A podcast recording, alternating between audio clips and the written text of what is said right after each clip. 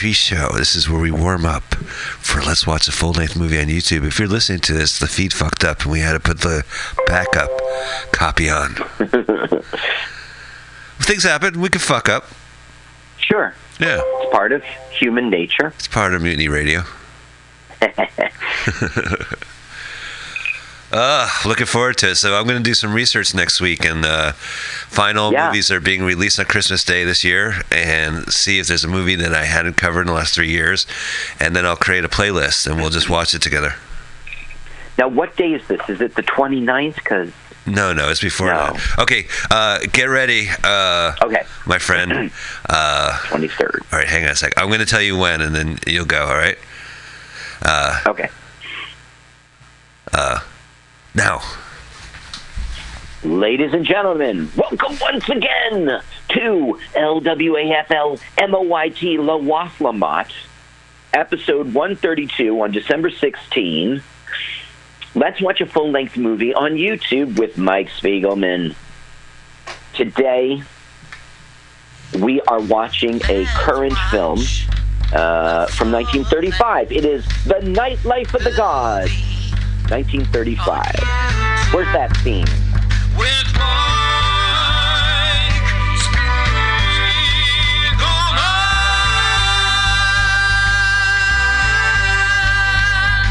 Hi, this is Carl. Uh, I, I'm Mike's friend. I wrote this song. Uh, my turn-ons are satin sheets and the way champagne tickles my nose. I love to peek outdoors. Listen, you should follow me on Twitter.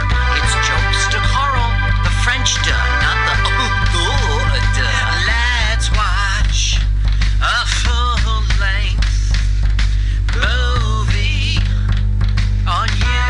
full-length movie on YouTube with Mike Spiegelman.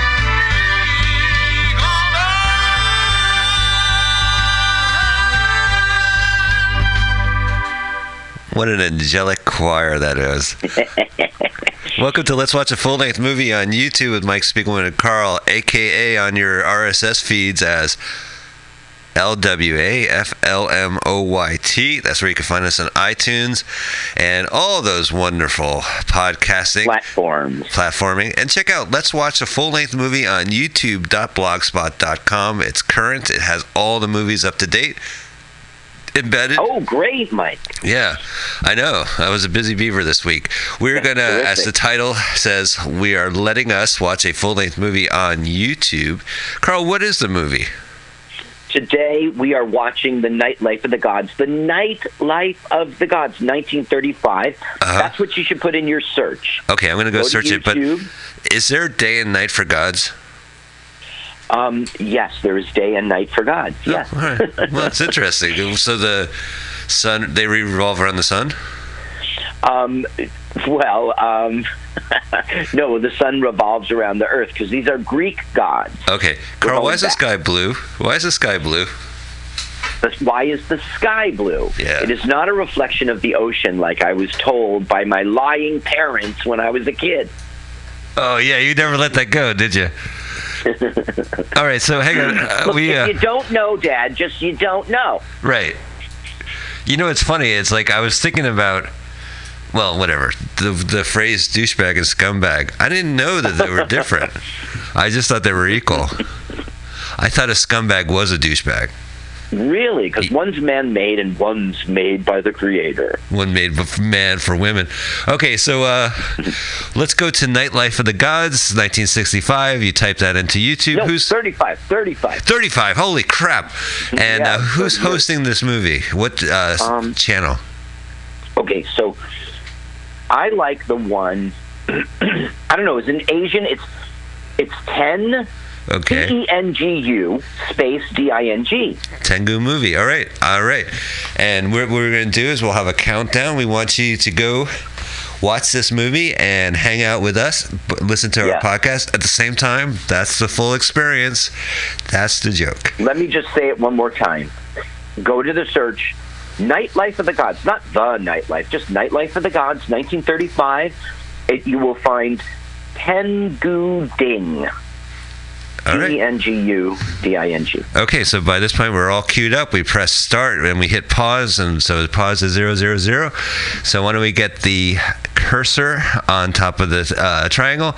And we're very honored to have in the studio uh, the fabricated voice of Paul Brumbaugh. Go ahead, Paul. Give us the countdown. Okay, get your fingers hovering over that play button. In three, two, one, go. All right. Nice, quiet nineteen thirties movie intro. Usually what? You do the sound at first. Yeah, well, here we have the Universal Pictures uh, logo from nineteen thirty-five, which is a model. Computer graphics. Yeah. Okay, here we go. Forward. Once upon a time, a famous author named Thorne Smith wrote a book and conceived a moment of delirious... Four years earlier. Four oh. years earlier, once oh. upon a time. Wow, so that's a recent book. A moment of delirious delirium and written in, in a cuckoo clock. The first chapters convinced us he was crazy. Crazy. The ensuing doubt that left possibly we were. So we leave you to enjoy this new and completely mad type of whimsical humor on the screen. Whimsical. Stop rattling cellophane. Cell phones. No, it says cell phones. No, take off Sonny's shoes. Wow, that's a... This movie sucks is what they're trying to say. Well, yeah, they're trying to lighten it up before you get there. But the movie doesn't suck. It's okay. The only thing is they employed that it was all a dream thing. Did you just ruin the ending? Carl, no, it, it, you they fucker. ruined the ending. No, you they ruined the ruined fucking the ending. ending. It's all a good dream? No, right in the beginning you know that because you see the, he gets hit in the head and you see the stuff. So that's more of a concussion I, than a dream. I didn't Do you ruin understand it. how dreaming works? Ruin it. it, look at this, the players with the spotlight on it. I know, it's very the classy. One, there was a guy of note here. I mean, the cast... They, It's just so long ago. Oh, he was in Whoopsie Doopsie Boops. Really? You know, it's so old that you don't know. Okay, this the the main guy, Hunter Hawk, he was in the Flying Nun in sixty-nine. He was in the Beverly Hillbillies in sixty-eight. He was in the Man from Uncle in sixty-six. Oh, I like this guy. Yeah, I'm sure he his, played like the old dapper guy in those those sitcoms. Yeah. He was in Petticoat Junction. He was in Mike Hammer. Oh. T V series nineteen fifty-eight. Dude, this guy must like George rock. Burns. He must rock a suit that he wore since the thirties, and they said, "We just like your style. Come on, old man." Now we're it's raining explosions, Uh-oh. and everyone's acting like it's weather. Yeah, well, I do like old movies that look like plays. There they are, they're playing chess.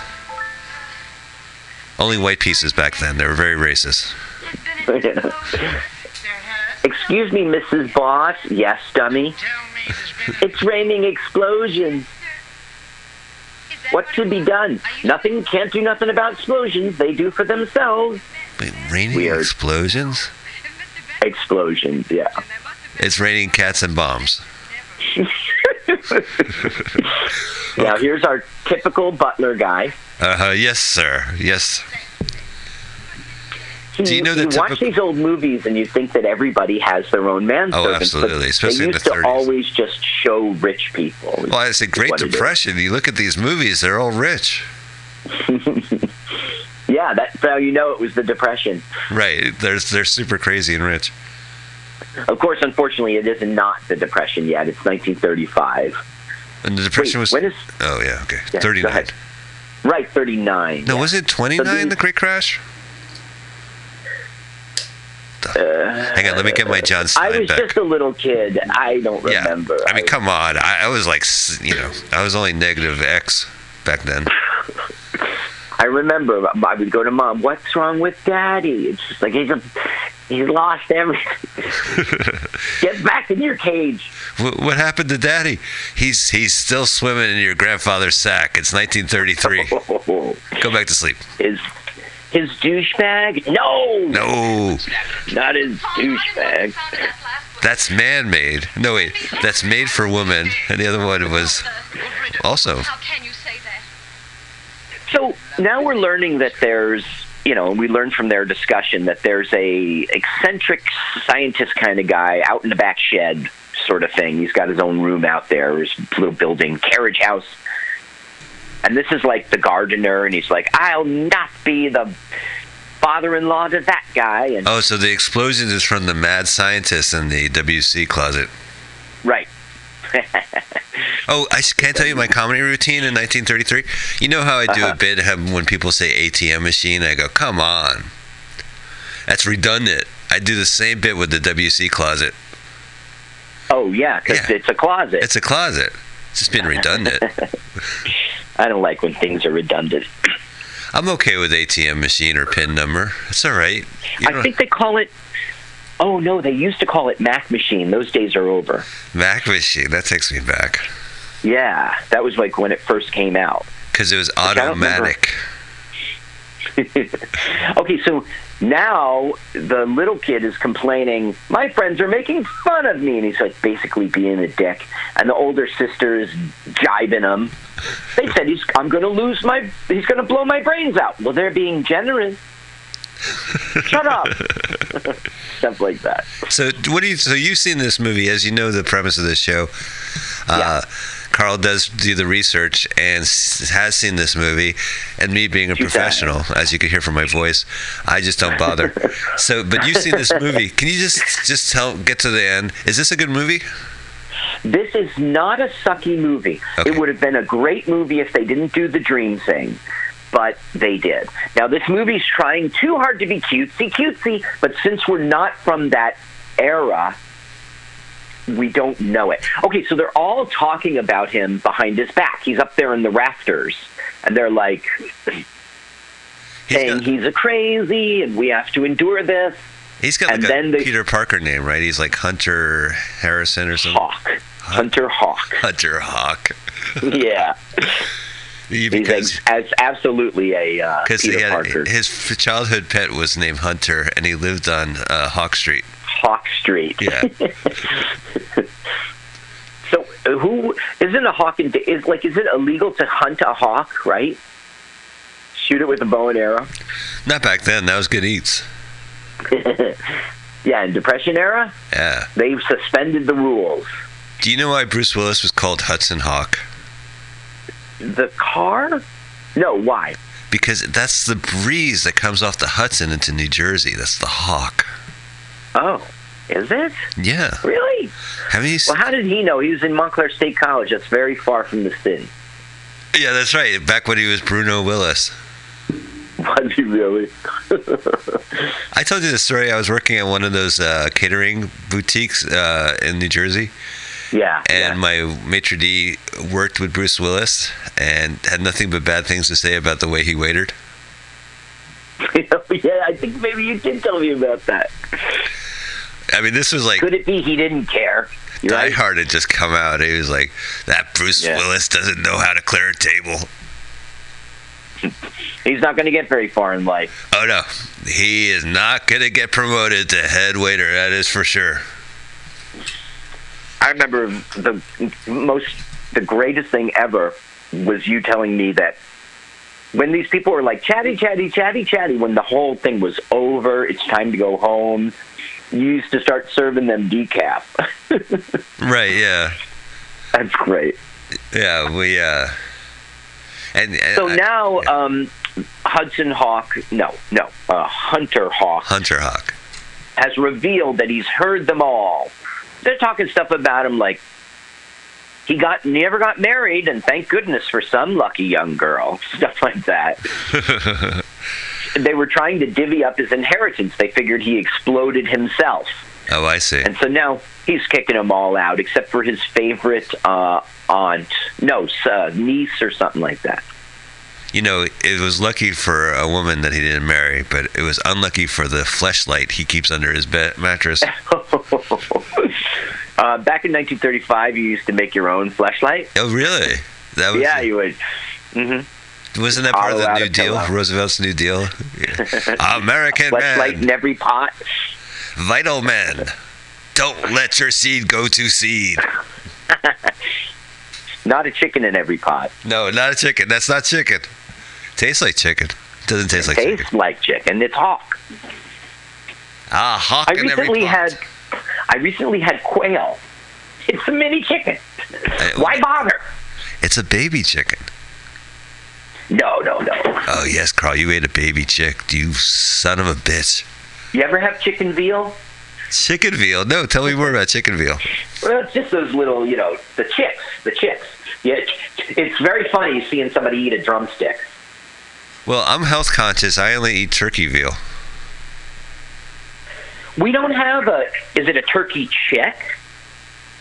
It is, yeah, and ground up to taste like...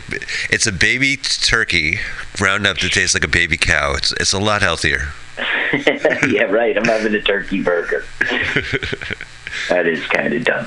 Okay, he just so fell down. Ne- now they're doing... Did he fall? I yeah, mean, I think so.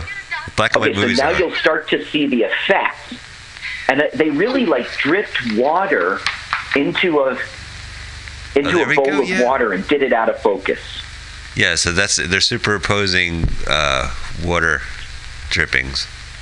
Right, and it looked it's a good. Didn't hurt a bit. How did you make out? I could be wrong because you see stars. Maybe it's just way out of focus. Uh, so is he in Oz now? Yeah, yeah. I mean, they're in their regular place, and he's acting like himself. Okay, so there was. Um, There were a bunch of movie reviews of nineteen thirty-five that I read, and the, they talk about the ending, which I won't ruin for you. But okay. Then the one for Variety talks about the It Was All a Dream thing. They tacked that on. They went and they showed the film, and people had their reactions, and they tacked that on. Oh, is uh, probably because it's a bad ending, and they said, no, we invested in these characters. Well, the thing is, it's a really good ending, in my opinion, for what this film is. I don't know why they did it. Now, some of the modern-day movie reviewers were talking about the censored board back then, and apparently this book goes very far sexually, and of course they couldn't do that. Right. And they were trying to say this tacked-on... It Was All a Dream thing was servicing that. I don't know. I don't get it, but... It was all a wet dream. Yeah, it's all a wet dream. I really don't think they needed that vehicle, and I don't know why they did it, but they threw it on after the movie was in the can. So this they're beating up a dog. That dog, by the way, is, uh, still speaks at Hollywood events. he, he wasn't a drinker, though. Uh, you recently read that book... Oh, yeah. About Hollywood dogs who drink, right? Uh, right, this Hollywood dogs that drink. I recommend that book. And this dog, he was just into heroin. So if this dog isn't covered, what dogs were in the book? He he was fed pep pills. That's what he had. Yeah, he had, wait, pep pills, pep pills? I mean, is there any revelations? I mean, are there any famous dogs in that book? I mean, that we would oh. know of? Oh, well, yeah, funny you should mention it. I did read Hollywood Dogs That Drink, Who Drink, and uh, there was a lot of famous dogs. Uh, Snoopy was a huge alcoholic, which was uh, crazy because he was animated, but... He yeah, I think to, we saw it coming, though, being an alcoholic, Snoopy. Oh, yeah. You know, he used to lie in his uh, doghouse because he was hungover. Big belly looking at this guy. Oh, his ears are flapping over the other side of the house. Fucking hung over that. Start hallucinating. He was flying. You know, he would imagine this little bird that would be flying around him. He'd get the D Ts. But I heard Lassie was in the book. Lassie was a famous Hollywood dog, but he was a really mean drunk, and he just wanted his solitude. And I don't know if I ever mentioned this, but he was hanging out at the Formosa Bar on Hollywood Boulevard, and he had his own private booth, the Lassie booth, and the bartenders knew to keep him away, but the phone would always ring at the bar. And one time mm. the bartender picked up the phone, and he goes, uh-huh, who are you looking for? No, there's no Lassie. And he lied, and he hung up the phone, and he t- turned to Lassie. He said, Lassie, on the phone, that was your family. They want you to come home. Lassie, come home. Lassie was not very classy. No, he was not classy. He was unclassy Lassie. But he wasn't rude or obnoxious. Wasn't there a rude, obnoxious? Well, decades Hollywood later, I don't know if you've ever seen Beethoven, but that dog oh, was the right. opposite of Lassie. He was just a loud, obnoxious drunk, mean drunk. He would slap your drink out of your hand, and he would go... Ba, ba, ba, ba, Beethoven. And you know that scene in Beethoven where he uh, shakes jumps on his, the bed. Yeah, he jumps on the bed and he's completely shakes wet dog, and he shakes his, his all the wetness out. Completely improvised. He was supposed to. He was supposed to hug Charles Grodin, and he was like, "Fuck that!" It was in a really bad mood. Yeah, yeah. Come on, we got to reshoot. No, you're keeping yeah. that. I'm going to my trailer. I'm, I'm gonna fuck this bitch. That was his words, not mine. But you, you know, it's something about dogs. I guess it's just, you know, they can say "fuck that bitch" and it's not offensive. Oh no, yeah, yeah. Dogs can say it. Yeah, dogs can say it. So, okay, now. Our scientist has made a very, very useless uh, invention. And the thing is, I can see true practical applications of it in our world, but I don't know. This guy Thorne, Thorne Smith, he wrote this book. I, I don't want to ruin it. You'll see in a minute, but he's all right. He's going to his annoying family now, and he's talking about his invention without revealing what it is. Now, I know Thorne Smith because I have seen the Topper movies, which were probably... Uh-huh. Have you ever seen Topper? Mm, I've, no. I've, I know what you're talking about, but... I, I don't know. It sounds familiar. I'm not sure. Well, all right. Are you familiar with Nick and Nora? Those uh, uh, mm, murder again, mysteries? That's just a familiar name. So there was a, a movie series called The Thin Man, and it was about this couple that solved mysteries. Oh. Yeah, I've seen those movies. Yeah, and they were very dapper and charming and drank a bit. And Topper was the idea of this kind of sophisticated couple. You know, the guy was wearing a top hat. And they get into a car accident, and they die, and they're ghosts. And as ghosts, oh. they help out, like, modern-day people. Modern being eighteen seventy-two mm-hmm. or whatever the hell, nineteen thirties. And they were a bunch of Topper movies. And so I guess off the name of Topper, they said, hey, from the hilarious author of Topper comes a hilarious movie. It's so hilarious. Our preface says it's hilarious. I do that in my own shows, Carl. I have a little uh, screen I put up, and then I run a scroll, and it says, Mike Spiegelman is really funny. Just, he's so funny we wrote that in there. Oh yeah. Okay, now here that. comes the he's got two rings. One is a zapper ring and the other ring undoes it. It unknells the toll, the the, the bell. Now he's he's bragging and bragging and talking around his invention without telling anybody what it is. And we're about to find out. Okay, let's take a listen. Should I tremble? No, a thousand times no, no. And if I may he's saying, I'm not afraid. Phrases, observe. Okay, watch. Ma, he did it. Damn, he didn't. Well, I can hardly believe it. Now, what did he do, Mike? It's just like a statue. He got stoned. He has, yeah, he got stoned. He turned, he turned himself to stone. Wow. Look at her. She's like grabbing his abs. Now this is, now look, he's going to, he's such a rotten little kid that, he's not really a kid, right? What is he, eighteen or something? Oh, that guy, he's forty-seven. He's horrible uh, little wretch, and he's going to get his. But nonetheless, Um, he is stoned, you see. Now, what good is that? Like, his one hand is not stoned so that he can unstone himself. Uh-huh. That's terrible. Oh, waste of weed. Like, I can see, like, you're going on a mission to Mars, so you turn to stone for six months. You know what I mean? Like, there's oh, yeah. practical applications in today's world, but back then, what good is it? Well, the problem is, like, you've seen the movie Passengers, is that you'll be a, a bunch of stone statues going to space, and then Chris, yeah. Chris Pratt pops out, and he's like, I like this stone woman. I'm going to bring her to life. I'm going to unstone her. Yeah. There he goes with the little ring. Back to normal. Huh. I, sorry. I've learned, I, I've discovered a way to get hard in front of women and get away with it. You're wasting the technology on a statue.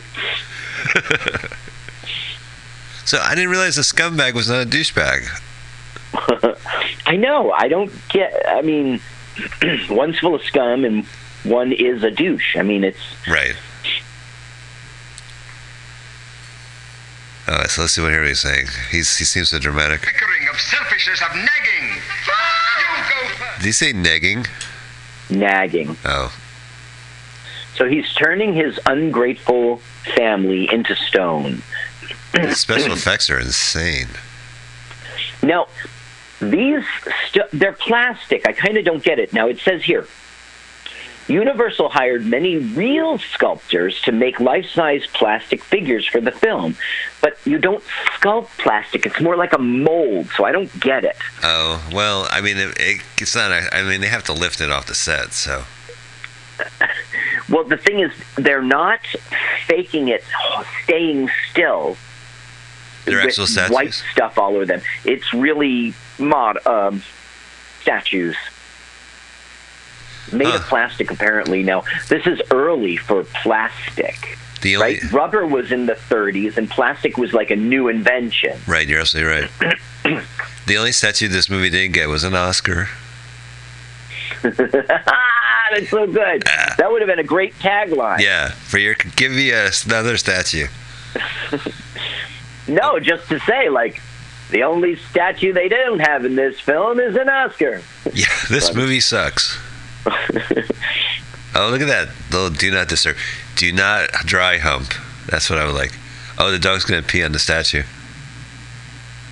Yeah, and that's their that's one of their jokes.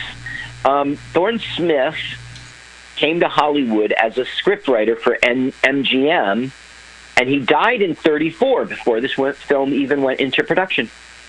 Oh, that's a bummer. Yeah. Well, there's plenty of bummers here. Does he haunt like the Like our screen? Director. Yeah. Our director's name is Lowell Sherman, and at first he himself was like considered for the lead role. See, the thing is... Really? If this was nineteen thirty-eight, you'd say, you'd say, oh, Lowell, Lowell Sherman? You know, we'd all know, but it's just so out of date. We don't know why that's interesting. But he had laryngitis. He lost his voice. He couldn't do the lead role, so they got this guy. But he directed it. He did... But during this film, he got sick, okay? Oh, what a and bummer. In the end, this would be his last finished work. He died of double pneumonia. Ugh. Let's see when. December thirty-four, while he was directing the next film, Becky Sharp, at forty-six, dead of double pneumonia. pneumonia. Wow, what a bummer. So this was posthumously no, no, released for him and the uh, the author. I, well, I don't know if it was for them, but yes, I mean, this was released with the director and the writer not being around to see their fin- finished work. Huh, like a Pauly Shore movie. We're not watching that. Except Pauly, yeah, it's like the Pauly Shore movie, except Pauly's alive. Right, and the director is alive doing something else now. I recently saw bits of a documentary about him. Is it the one he on produced? On YouTube. Uh-huh. He's still out there doing sets, you know, doing, yeah. He's a comedian. Yeah. Well, what, I mean, I, I, I, I know he played, uh, he plays bigger rooms, Carl. He doesn't play, I don't think he just plays the clubs. Mm-hmm. He's a brand name. Sure. Still Weaseling is his tour title. Okay, now... He's okay. off into the night, and he's going to encounter a leprechaun, as you know. Oh, that was the first thing I was going to guess. He's probably, now that he turned his family into statues, he's probably going to meet a leprechaun. The thing is, you can't really see that he's a leprechaun or a midget or anything, because it's so dark on the screen. Carl, in the book, the leprechaun was a female. Oh, really? Yeah. There was a lot. Uh, okay, so I don't know it, but I'm just reading. While the plot remained essentially the same, the sexual humor was was vitiated by the code considerations. They were vindicators? It says vitiated. Huh. I guess they said no sex stuff. Um, in March thirty-four, producer Carl LeMay Junior purchased the rights to Thorne Smith's popular nineteen thirty-one humorous fantasy, The Nightlife of the Gods. And the plot took all the sex stuff out. It was a sex comedy, and they said, you know what we need to go? Sex. Yeah, and if keep you take the out comedy, the sex, boys. Maybe the comedy. Yeah, keep the comedy. So now um, Hawk is meeting the leprechaun like it's no big deal, like everyone's a leprechaun. And he's like, come back to my house. And yeah, he's walking out there with wine, so he gives the leprechaun wine, and the leprechaun's so happy because of Irish stereotypes. He right. goes, come back and meet my nine hundred-year-old daughter. Now, this was very expensive wine he gave him back in nineteen thirty-five. It was two buck chuck.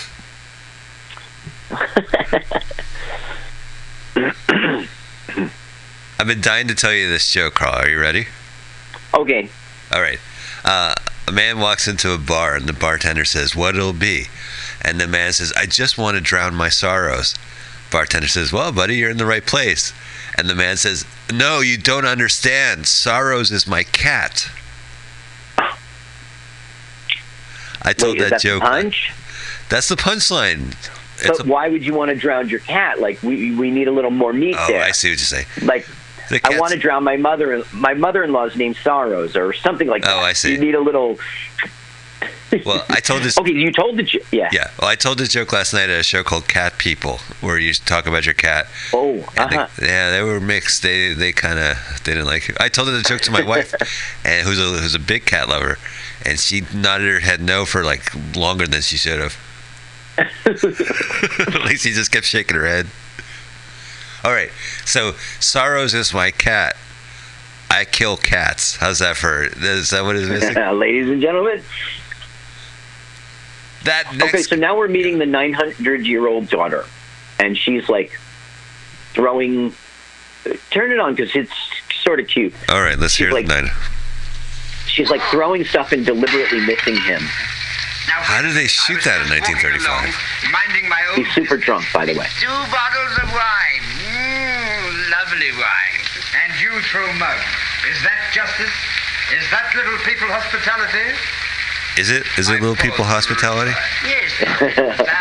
I was just minding my own business. Now you're throwing mugs at me. Do you think that after twenty-four hundred years you'd have sense enough to give up this knocking about the country, dragging home the first tramp you picked up, present company? Now, you see, if she's really nine hundred years old, is that wisdom? Listen to her. She's not. She's like twenty-seven. Well, I mean, if you're immortal, you, you stop at a certain age, right? Yeah, but twenty-seven. No, if you're nine hundred years old, right. At some point you would have had to have some life lessons. You know, your behavior wouldn't be like another. Are you saying you like smoke a cigarette? You go, oh, gather around. No. Dispel some life wisdom. No, no. Like when people, I but actually, you, I could he- see that. But when. When people socially interact with you, you've been there a million times. You don't go, oh, where you been all night? And throw uh-huh. a plate at somebody. I mean, that's what...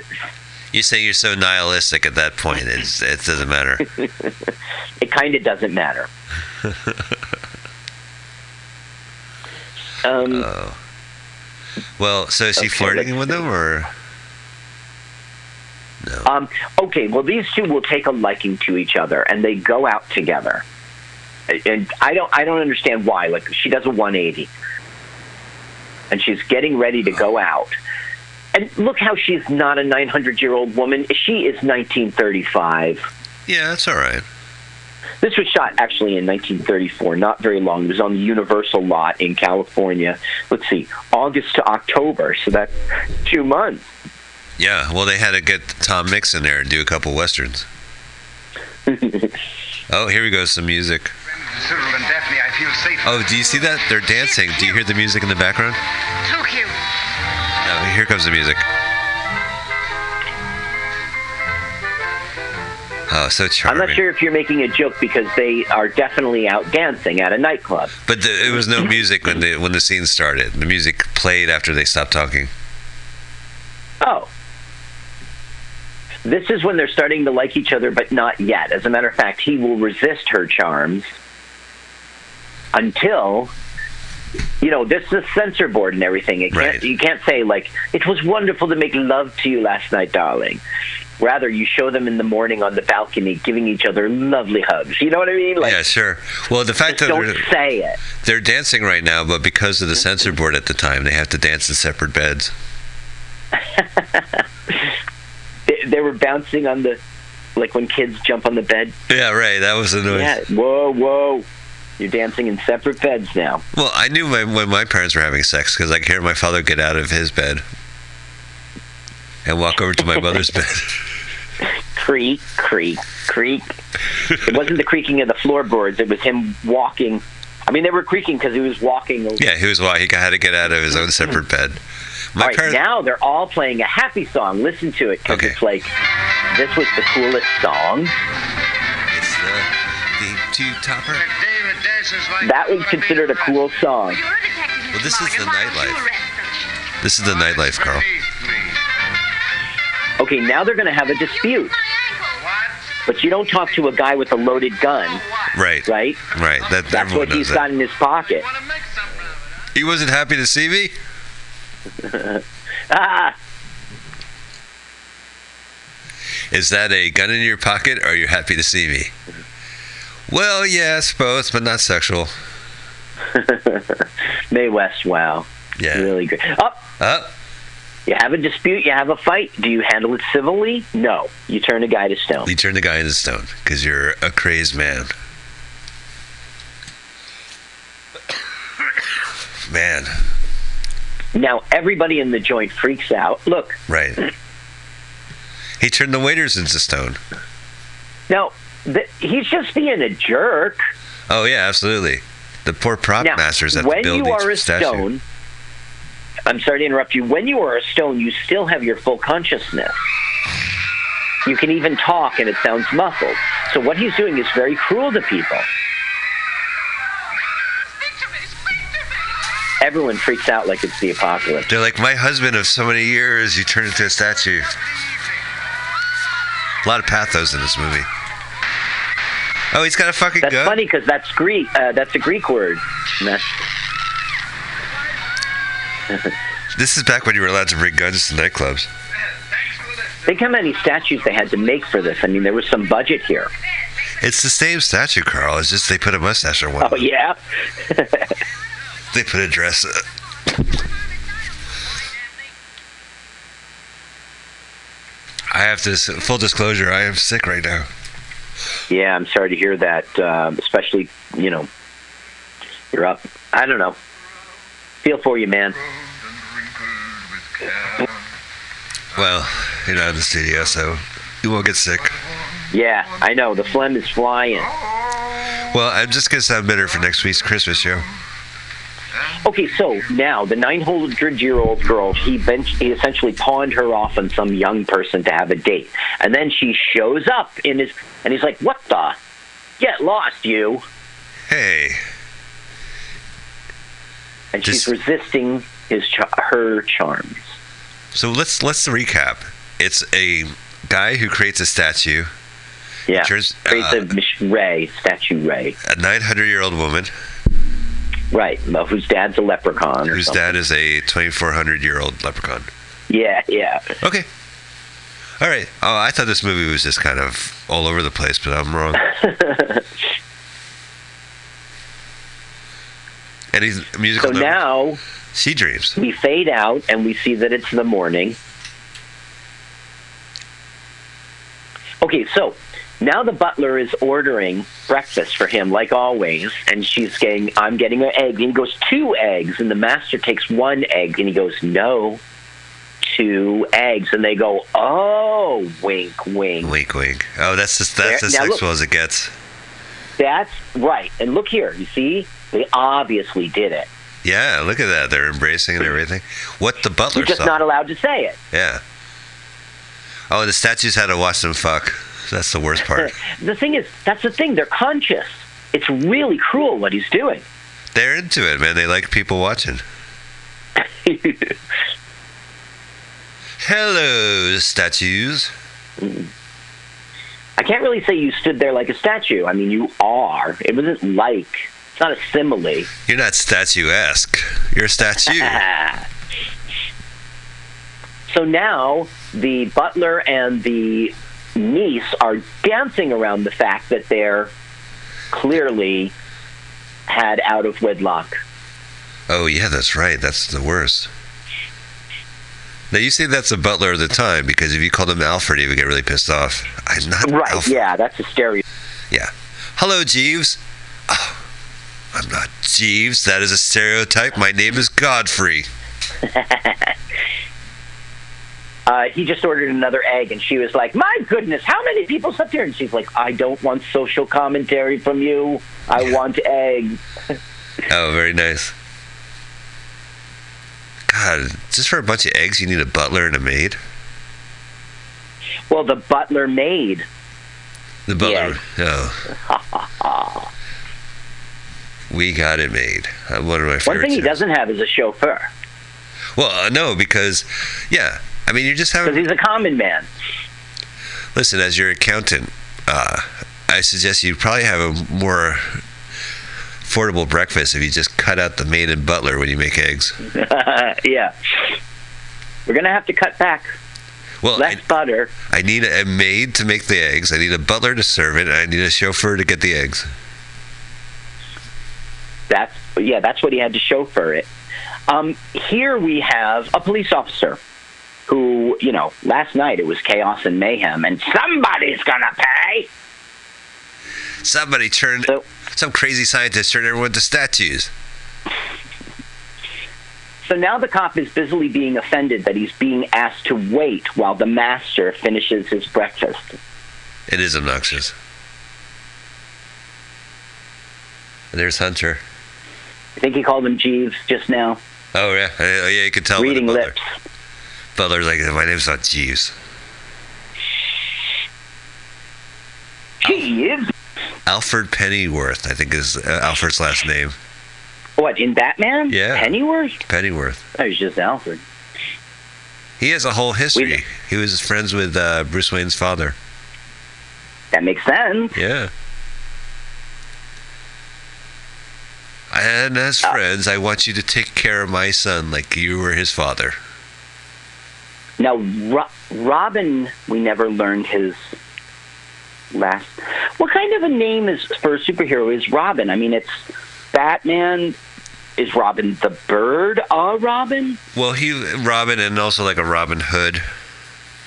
Oh, oh. Yeah, because oh. he had a hood, I guess. Uh, yeah, no, there's a bat and a Robin. But why couldn't he be like Robin Boy, Robin Man? Robin now, look Man. What he does to the cop, of course, right? Whenever he's in trouble, he just turns someone to stone. He turned the cop into stone. Yeah, instead of getting arrested. Now, what's weird is later in the movie, the cop shows up. It doesn't make sense. Same cop? Yes. And he's not a statue? It doesn't make sense. Huh. Maybe it fades after twelve hours. Although after four Wait, hours... Maybe the butler was about to be his driver. Uh, yeah, that's so you save money on uh, if, you, if you have the butler... Multitasking. If you remain a statue after four, four hours, consult a physician. I think he just... I don't know, man. It's just... It's a different time. Like, the butler carried all the... That guy could have carried that suitcase. You know oh, what I mean? It's that like, guy could have made his own fucking eggs. I mean, back in the thirties, it was the woman should make the eggs. So you, you have sex out of wedlock, and then you go, make me a sandwich. From what I understand. um, The the um a woman you know the maid a woman did make. Oh yeah, I got you. The eggs, but she's not the maid. She was just a cook person, because the maid was with her. Huh? Yeah. That's, so wait, there's a, a cook, a maid, mm-hmm. a butler, a butler, and a chauffeur, and they eat eggs. Well, the butler doubles as a chauffeur, oh, and they okay. eat eggs. Yeah, I mean, if they were eating like lobster for breakfast, I could understand why you need a butler and a maid. Now, it's early. It is seriously early. And Look he's what drinking. he's doing. Yeah. Huh. I think he's starting for the day. It's the hair of the dog. Mm. Somewhere in the world, it's five a.m., he says. That's what you know when you're a real alcoholic. Lacey would wake up... Uh, Lassie would wake up in the morning after a hangover, and he'd start chewing his own hair. Oh, he would chase his own tail and then vomit. I was trying to do a hair of the dog that bit you. If you're a dog... Oh, right. You yeah, already... you just bite yourself. You know, Snoopy had the shakes. He wasn't dancing. Oh, really? Yeah, he was like, he just couldn't control himself. Yeah, it's that repeated over and over dancing. Uh-huh. That's lazy animation, my man. He thought he was uh, World War Two. That's the thing. Yep. Like he was one one. He was actually pro-Nazi. He was actually fighting for. Oh. He was the Red Baron. Who knew the outcome of the war? Who knew? Yeah. Yeah. Snoopy was the Red Baron. Not a lot of people realize that, but he dressed up in Nazi uh, uh, uniforms. No, no. World. That's World War One with biplanes. Oh, right. Of course. I'm sorry. With camel and. I'm sorry. I live in the twenty-first century. I, I'm ignorant to what the atrocities of war. I thought of this hilarious joke, and then a guy went to. I went to an open mic, and a guy did it, and I was like, "Damn it!" It was the uh, World War One, World War Two, like. Like, they, they called it the Great War at the time. The war that you ended know, but, all wars. Right. Imagine if they called it World War One. The guy would be like, wait a minute. Right. Oh, wait till you guys check out the sequel. World War Three, Infinity War. Does that mean there's yeah. a sequel coming? We're bringing back some main characters. Uh... Oh boy! So they're at so an art now gallery. We're going to, right. We're going to the Museum of Modern, uh, yeah, Museum of Modern Art in. I really think this is Museum of Modern Art, but it's in New York City. They're in New York now. It was, it was back then. It was called Museum of Then Modern Art. the the Museum of, yeah, Mo- Museum of Modern Art. It couldn't. What was the modern period for art? I don't know. It was nineteen thirties. It was. It started. You know, it was the futurists, I guess, from the start so of right the century. Right now, it's like the Museum of Art. Right. In a couple of years from now. The redundant Museum of Modern Art of nineteen thirty-five. All right, now let's speak to a problem with this plot. Okay. Okay. You take your ring and you zappity zap a person, and what happens? They, they to get stone. stone, man. Yeah. Then you take your other ring and you zappity zap them, and they turn back to human, right? At they no point flaccid. was there a sculptor who chiseled them, right? Right. What he's going to do now is he's going to turn statues into real people. That's a great idea. But it what? doesn't make sense because they were really never real people. They were chiseled out of marble. You get me? Yeah, I get what you're saying, but they look like people, so why wouldn't they turn it? Oh, she's a stone. Well, you see, it's closing time. He's kicking everybody out, but he wants to stay behind and turn the guards real. So now he's duping the guard. Now, what ethnicity is this guard?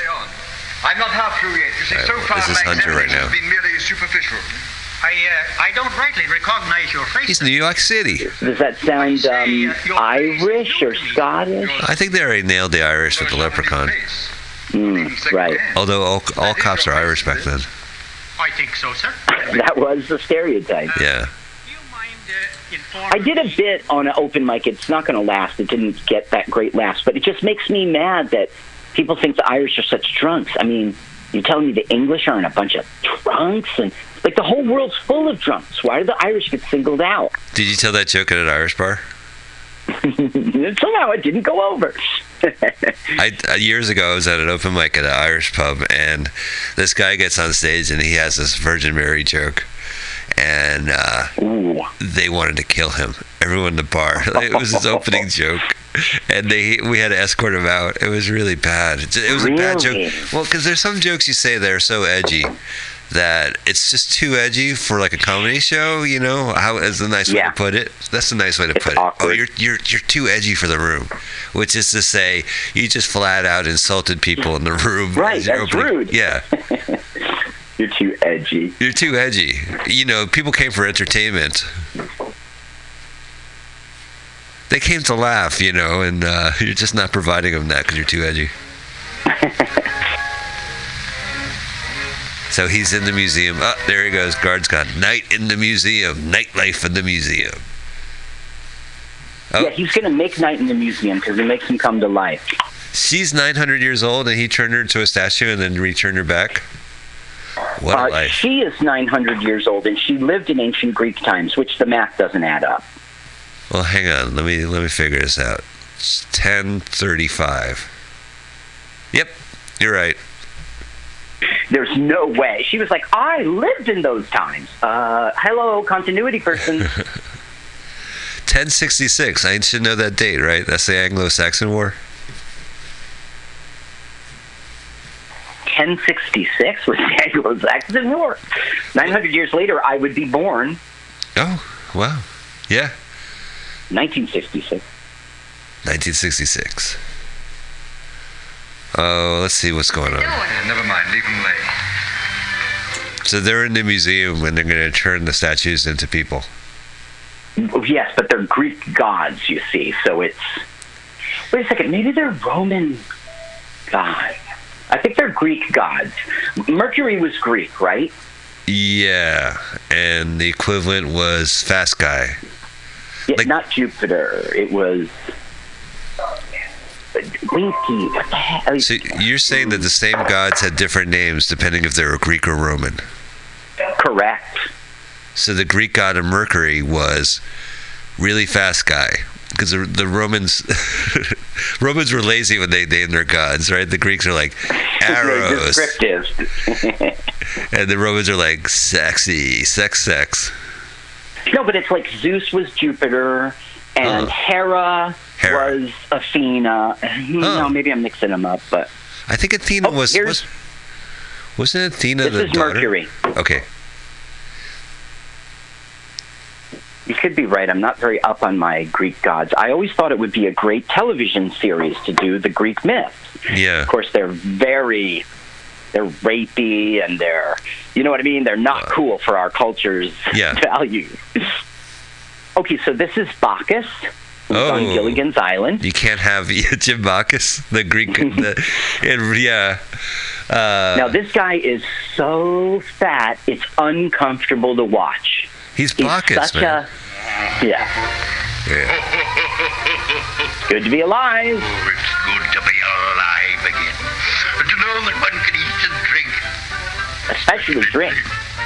I thought he was laughing at my joke. Bacchus is the Greek god of drinking. Of celebration. He had grapes in his hand. Of course, that means wine. Was there a drink in his hand beforehand? You know, he'd go out and spend on drinking, spend on drinking, spend on drinking, and Bacchus would be broke-ass. Broke-ass Bacchus? In no time. See his stomach? You see how uncomfortable it is to look at? And that cloth makes it look even bigger. Yeah, it does not help him out. Well, I've never and you seen... you know it. What's under? Yeah, what's under there? Like this little, little... His looks little like penis? a peach with a... peach with a, with a leaf on it. You know what I'm talking about? You've been to the gym, right? Probably not. Yes. Anyway, but the people, uh, but the locker room, the people like, it's such a pain in the ass to get the towel around you when you're a fat slob like myself. So maybe Bacchus has an idea. Okay, so he's already got that flask. Now look, the, I think the joke is how big it is because a flask is supposed to be hidden in your pocket. Yeah, some joke.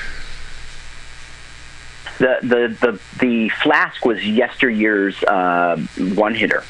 That's right. Yeah, his pipe, his uh, his bat. Keep it in your pocket. Your bat. Well, now at one point they're parading around New York City, and this one lady goes, "That's what you get for bringing alcohol back." Oh, prohibition joke. Yeah. You see, Mercury's hat flew off. Oh, it's hilarity. That was whimsical. Fast. You know, you ever have sex with uh, Mercury? I can explain. I'm sorry, I had things under my other mind. I didn't um, have sex with Mercury because I heard he was really quick. I said, that was fast. He goes, when you say it, it it's hurtful. uh, what was what was your joke? I don't get uh, it. Uh Did you ever have sex with Mercury, and then you did, like, I can't remember kind of joke? What was it? Oh, uh, with Mercury? I just said that, uh, I said, that was fast. And he goes, when you say that, it's hurtful. Cause oh, I, no, when you said a joke, it, oh, maybe I interrupted you. I don't, I don't know. I'll have to listen to the podcast. I'm the only guy who listens to this podcast. And if you're listening to this podcast, thank you very much. Yeah. And if you're listening to this podcast and not watching the movie, you're oh, wasting your time. Shame, shame. I'm looking up. I'm, uh, I'm, I would rather lose listeners than have them yes, the not idea. fully participate in the We, we came up with this idea, Carl, Anyone yeah. else who rips off our idea makes a better success from it is our idea first. Unless, that's how I describe the show. I say, "Do you did you ever see Mystery Science three thousand?" They go, "Yeah." I said, "Oh, it's nothing like that." Right. We but don't. In rip. truth, we're not. We're not. Well, no, we're. You know, thing. they have the puppets. They do the uh, science fiction, black and white movie. We're just not them. Well, you know, Carl, I, I did live movie riffing for like ten years, and mm-hmm. the difference between what we were doing and what Mystery Science Theater does is that Mystery Science Theater, they watch the movie several times and they write down meticulously write down jokes for each routine, right? And then they go they and they they sit there and they have a script. And it's edited in its pace so that it's rat-a-tat like that. And you just can't do that live. Live is that mm-hmm. somebody off the top of their head is coming up with material. Because if you bring notes to a live show, it's just not going to happen. You know. Oh, really? Well, let's say you have a joke about Bacchus. You're waiting thirty-four minutes into this film to tell that joke. yeah, yeah, There yeah. might be noise from the audience. You know, the audience might be participating. Your co-host might be talking. You're going to lose that moment. That's right. I've lost that moment a lot of times. Seriously, you're right. I've uh, many times I've had jokes ready for what happens in the thing. Right, and I'm you talking know, and over you. You just can't interrupt. You just can't. So it's a, it's a live show, and especially with a live show, like the, it's audience participation because audience wants to say stuff. So, you know, if somebody says the dude abides or whatever, people, oh, dude abides, you know, oh, oh, oh, oh. big reference. Oh, okay, now this is a terrible, not funny thing at all. She's dropped her cup, okay? So for the rest of the movie, no, she'll be seeking out cups and saving cups and doing everything with cups. It's Have not funny. Have you got a cup? No. Oh. Has anybody got a cup? No. Bacchus has a flask. Right. Are you saying flasks were, are flasks popular now? If you were hanging out and somebody pulled out a flask, would you be like, cool beans? Well, uh, I don't know what my reaction is, but they wouldn't. They haven't gone away. I even own one. I mean, I own and and the flask is uh, still bent so that it goes to the curve of your butt. Right? I mean, yeah, yeah, your hip still... pocket. yeah.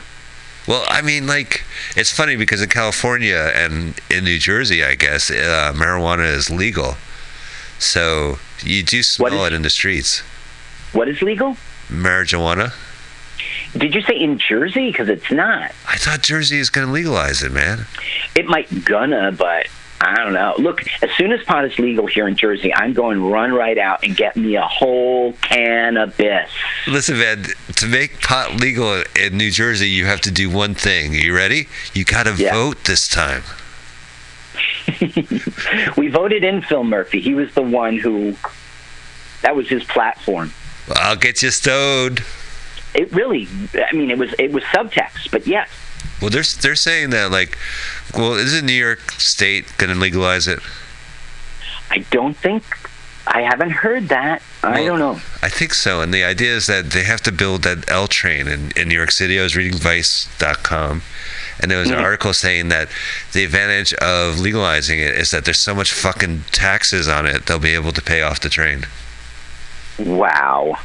It is... What is your experience? It's very expensive yeah. compared to... Well, let's yeah. say this, uh, and this is all hypothetical. This has not happened to me. But a place was selling place was selling a one hundred dollars ounce. What a bargain, right? What a bargain for me. California... Because it's usually three? Well, an eighth is usually forty-five back in the day. Okay. So you multiply you forty-five heard. By eight to get an ounce. Mm-hmm. It's way more than one hundred. Right, so you're talking about yeah.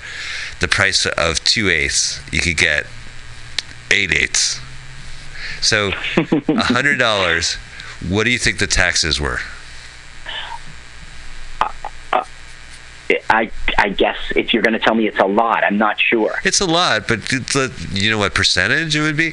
It's thirty-five bucks of taxes for one hundred dollars. Really? Yeah. So that's a hundred. It's more than a hundred. It's, it's like a third, uh, a third of the price. Thirty-three percent, say. Uh, Sixty-six. Yeah. Oh, we missed it. We missed it. Uh, see, this is what we're talking about.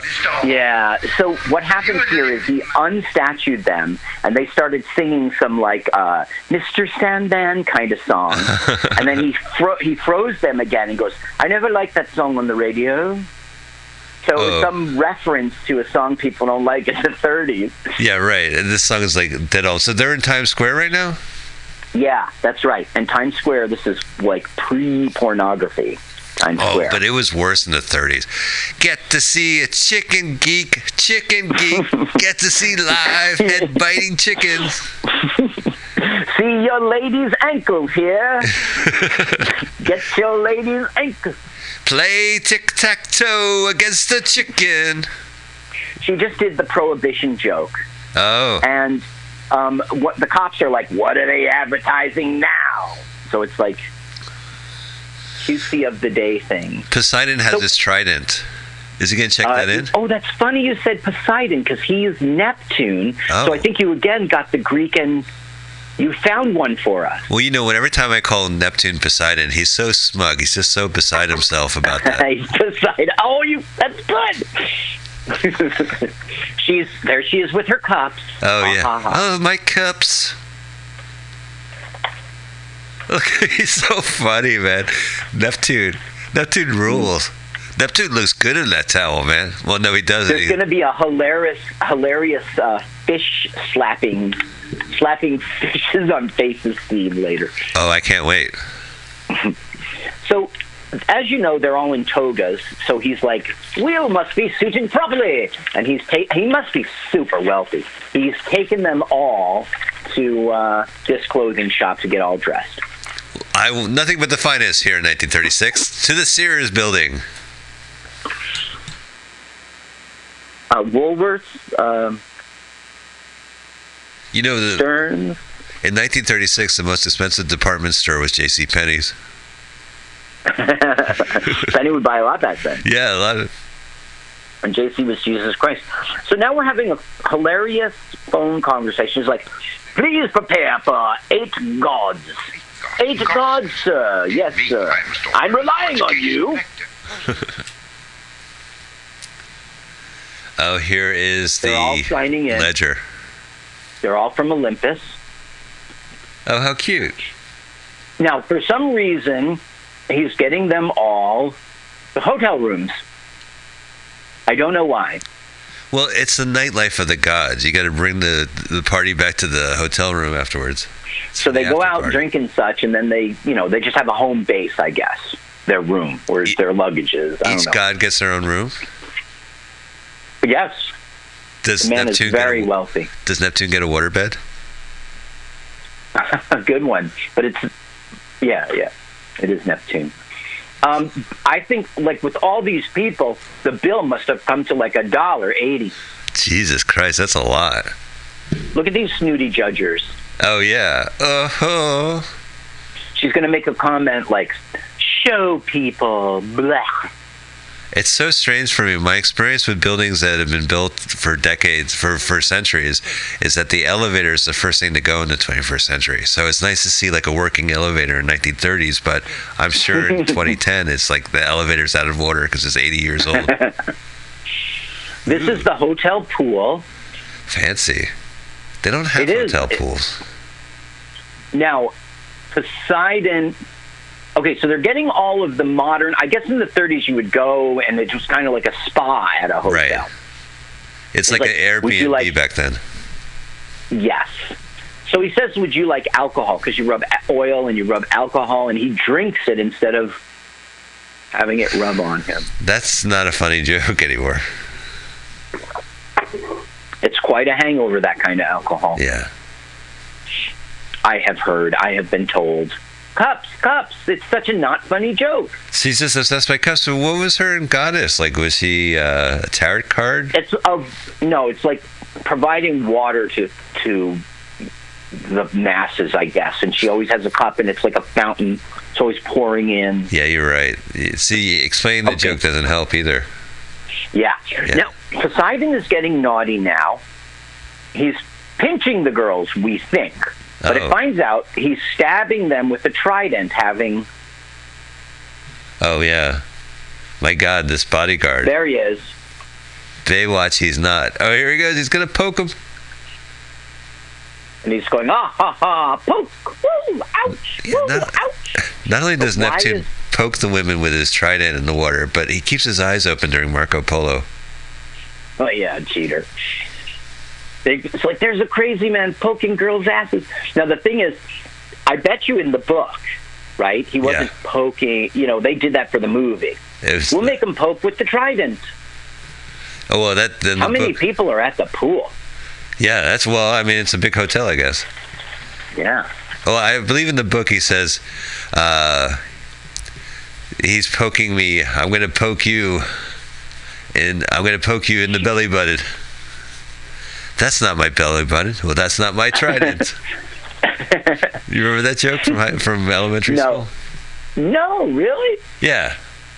I'm gonna t- I'm gonna You're touch just your poking fun? Yeah, I'm, I think the joke explains itself. I'm not gonna bother.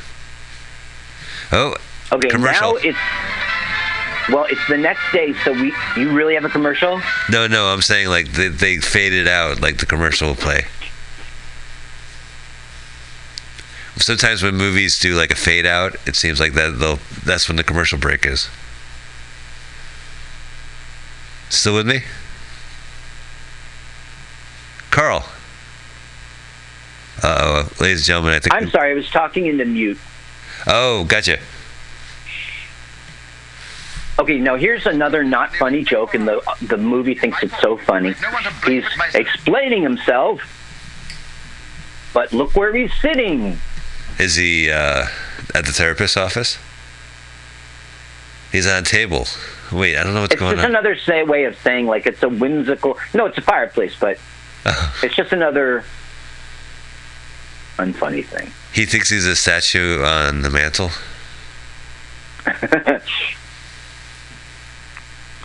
No, okay, so they were like, where have you been? And the headlines were like, they, you know, they sort of escaped their captor here, and they're all showing up again to say hi. I don't know. God, Bacchus looks even fatter and wearing clothes. Yup. And Trident, I mean... Trident. Poseidon, Neptune, he is not being funny, too, because he's like, fish, I want a fish, everything fish. I don't let's, know. Let's go see Aquaman. Aquaman's premiering. All right, we'll see Aquaman. Chill out. Okay, so she didn't, she was a statue with no hands, you know. Right. You've seen the kind of bust, the Greek bust with, and so she's showing off her hands now. They armed her. Arms, arms. She armed, she got They're armed. Making horror pun, horrible puns, like, she's disarming. Oh, I just made those puns. Fuck this Well, movie. Then the, the other one goes, she's too disarming. And it's funny because it's like the she number two. two. Arms. Yeah. Oh, no. Why is it funny, Carl? Explain to me. I don't know, man. Puns are the lowest form of humor, and I'm hell-bent on turning that bad rep around. Well, it's when you perform puns on stage, it, it's, it's tough because... I, you know, if you read a pun, you you just go groan and that's it. But mm-hmm. if you tell a joke, a pun, the audience looks at you and you look back at the audience and you're like, ah, shit. Like, like I feel like I can tell jokes as long as people know who I am on stage, and that way it's a little oh. bit more layered because they know who I am and I'm telling these kind of jokes. So you hear the joke and you hear, see the person who tells it, you know what I mean? I, and it goes, yeah. yeah. But if you're strangers. Mm-hmm. Yeah, it's like, you know, if you're doing a uh, persona, the persona, and also I think like you have to, you have to have a spine when you tell a pun on stage. Because if the joke fails and you're proud of it and you're up there like... It's, yeah. Yeah, it's that's, you'll shine. Yeah, that's kind of the comedy of it. Now, here's the cop again, and how in the world is he released and he's not stoned? It doesn't stone. It doesn't make sense. That's in the director's cut. So he's, oh, and he's stoned again. Stoned again. Jesus, man. It's he's not even stoned dude. Again Christian. He woke and boke. That's the past tense of wake and bake. And boke. Mm-hmm. Uh, dinner. This is the nightlife. I, w- I want to see. I don't care about the day stuff of the gods. Oh. Well, they're just continuing. They're just doing more, you know. And So each character, they come out of the diner. Oh, Mercury, you really wolfed down your food. Right. Oh, well, Mercury. She's just been discovered uh, shoplifting cups. Oh, my God. You're right about yeah. those cups. So stupid. Couple of guys. Okay. Now we have a funny scene. Look, eight cents for a fish. That's a bargain. Eight cents fish. You ever see that one, one pound fish guy? There's a viral video of a, a guy at a, at a market, a fishmonger, mm-hmm. and he's it's a British fishmonger, and he sings the song, goes, one pound fish, very, very nice.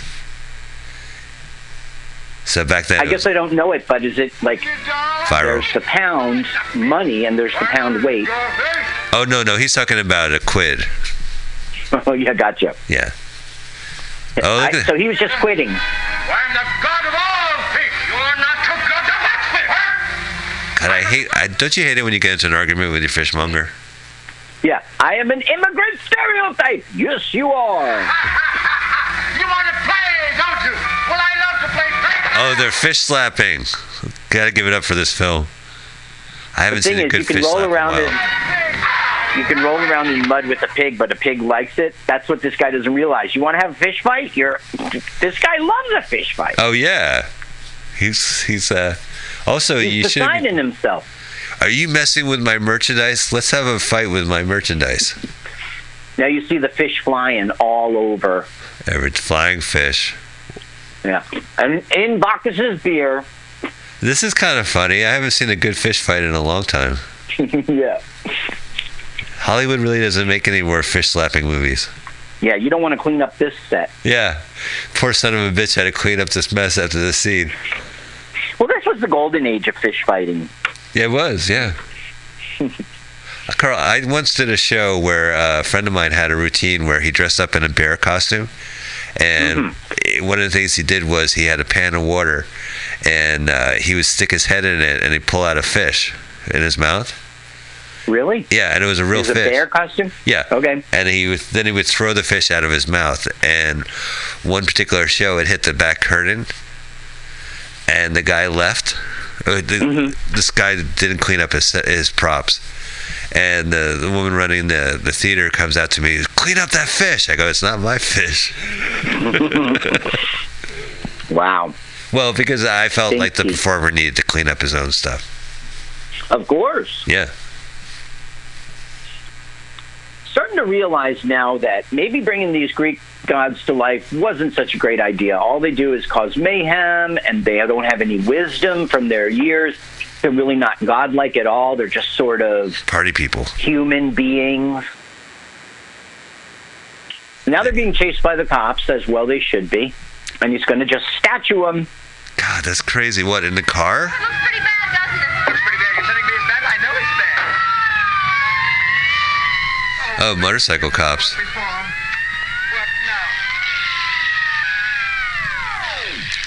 Boom. Uh, boom. Statues. And the, but the motorcycles turned to statues, too. If something's in motion, right? Right. It would not stop that way. Right. It would they turn would it to turn stone over. And it would keep going. Yeah. Yeah, it would flip over. Also, like, it's, it's kind of playing fast and loose with the rules because it was human beings that turned to stone, not mm-hmm. what they're on.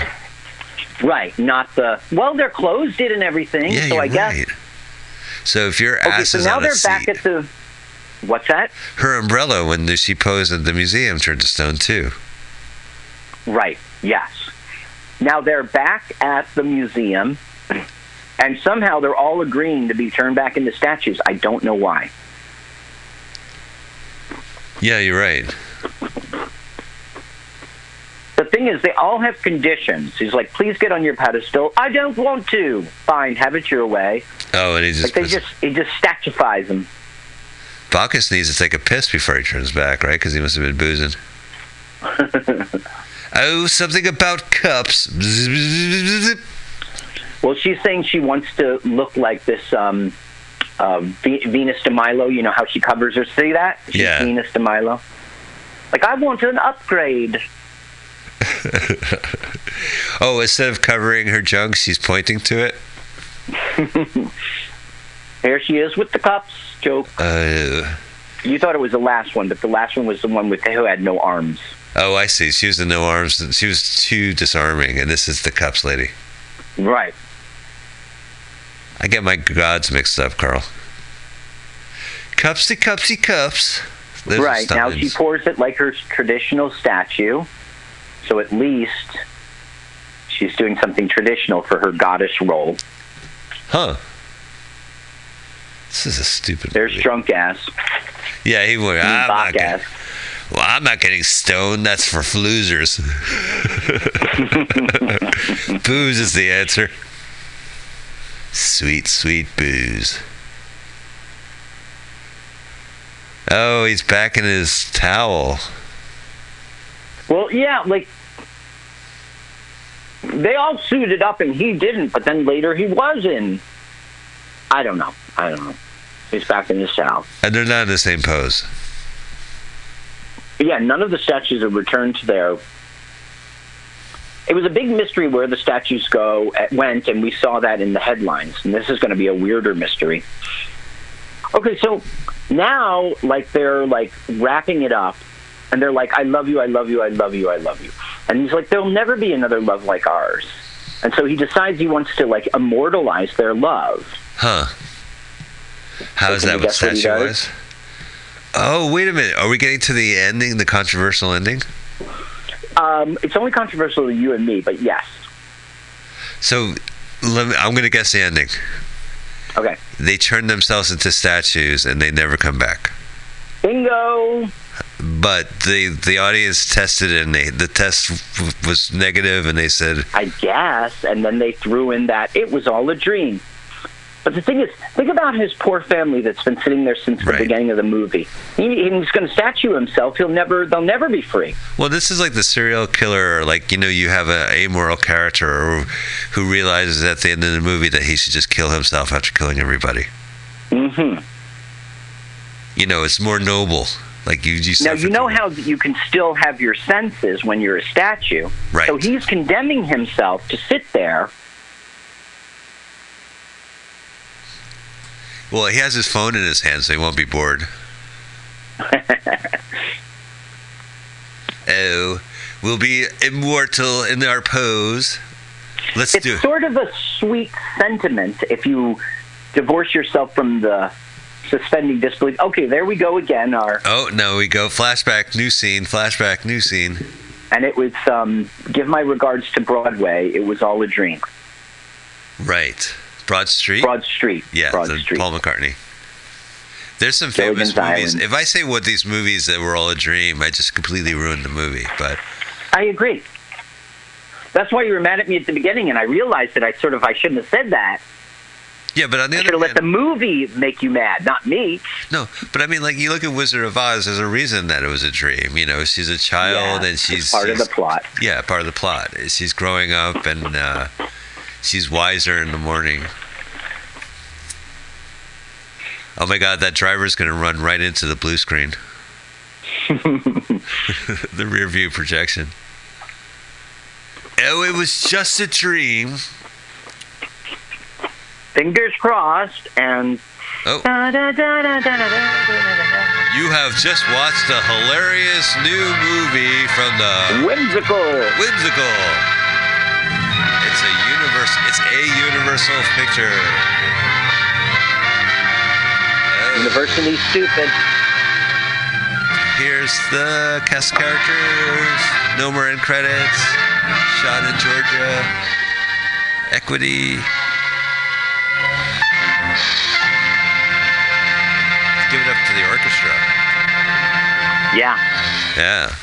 All right. Well, ladies and gentlemen. Ta-da! That was Nightlife of the Gods from nineteen thirty-five. Carl, what's your opinion of this movie? Um, the thing is, it didn't one hundred percent suck, but there was lots of flaws with it, and the ending was horrible. Yeah. The ending was good, and then the real ending was horrible. It was only uh, seventy-odd minutes, too. seventy-three, that's right, and they were odd. All right. Yeah, I like this movie. I'm okay with it. Good. I, it was all right. Yeah. I recommend Topper if you guys want to see something fun. Uh, and I guess I should read it, get so I could jerk off to it. you, you, that's a tosser. Well, I'd say, like, uh, is it a good book? Could I jerk off to it?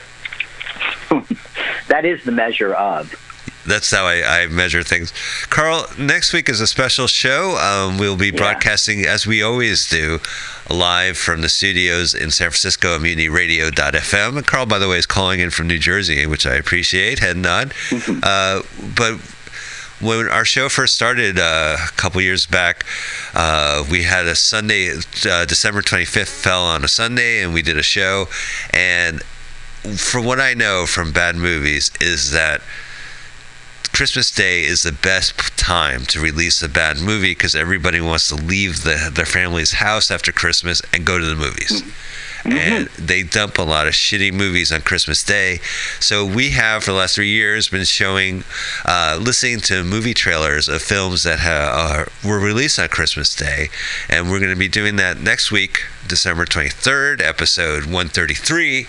Uh, and my, our good friend Ira will join us. It's always good to have a fellow Jew in the studio on Christmas. And we'll be listening to all the trailers that are coming out uh, Christmas Day this year, as well as any trailers that we haven't played beforehand, and maybe some classic ones as well.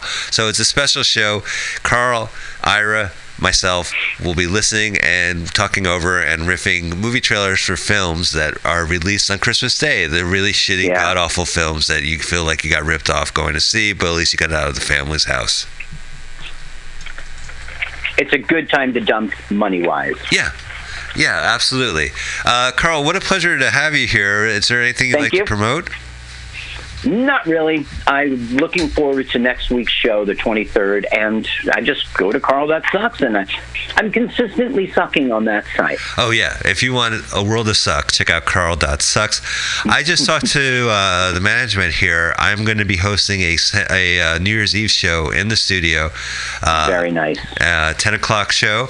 Uh, this is open to the public. We do have a performance space, and if you want to come by, uh, come by. ten dollars, I guess, ten p.m. on uh, New Year's Eve, and that will be broadcast live as well. So if you're home, you can listen to it. Uh, we want You thank- should definitely, after the New Year ticks over, you should be on stage saying, "Oh my God, this show feels like it's been going on for years." Well, I'll say, okay, time for the second show. All right. Uh, we'll have our second show will be next year. Uh, okay, so that's been our show, and thank you guys for listening. Yeah. We really appreciate it. We got the numbers in. Should I just tell them what it is? Um, yeah, are we doing okay? Yeah, we had uh, twenty-six thousand uh, downloads last month. Okay, I think so, that's a little under, right? I think it is a little under, but you know what? I didn't tally. the, somebody told me the numbers. I didn't look at them. I usually put in all the, the individual downloads as well, but that's all right. We appreciate you listening. We want you to keep following us, and uh, we'll see you next week, all right? Thanks, Mike. Thanks, Thank Carl. Thank you, audience. Thank you, audience. Bye. Bye.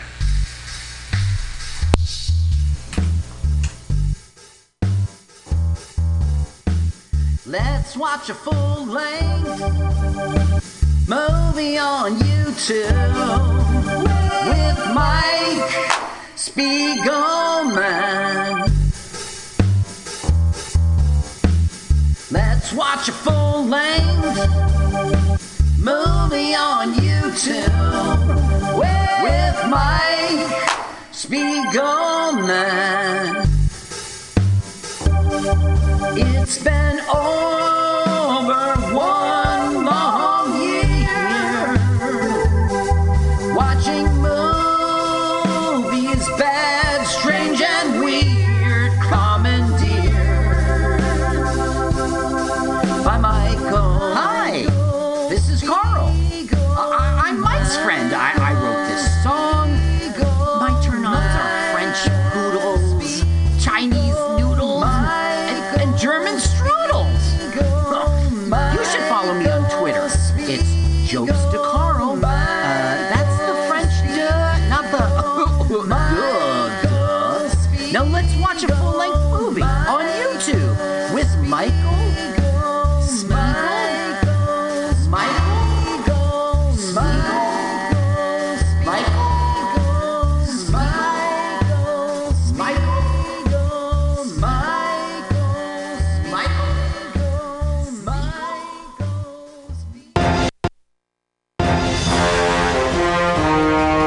you tired of swimming through a sea of podcasts? Are ye on a raft without a paddle? Well, gather around me, sea dogs, and get aboard me pirate ship as we set sail for the seas of Mutiny Radio dot F M.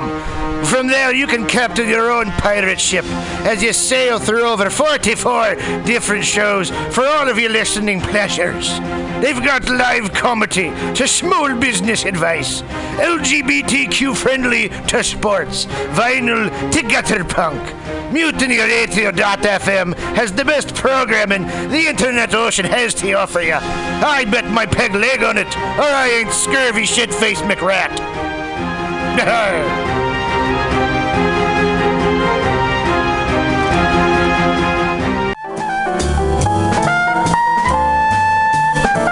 Asiento.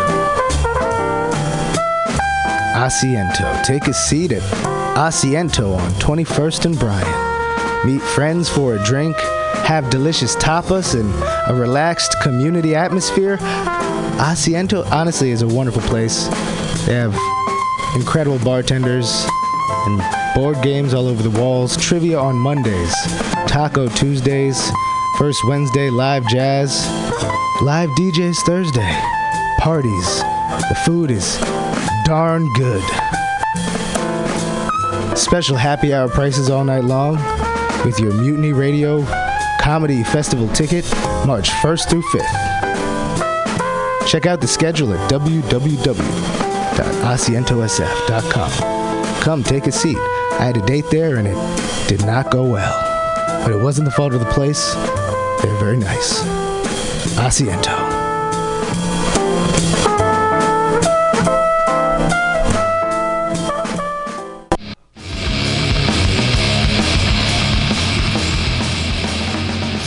Hungry for a burger? Mutiny Radio thinks you'll find the best burger in San Francisco at Counter Offer, located inside Bender's Bar and Grill.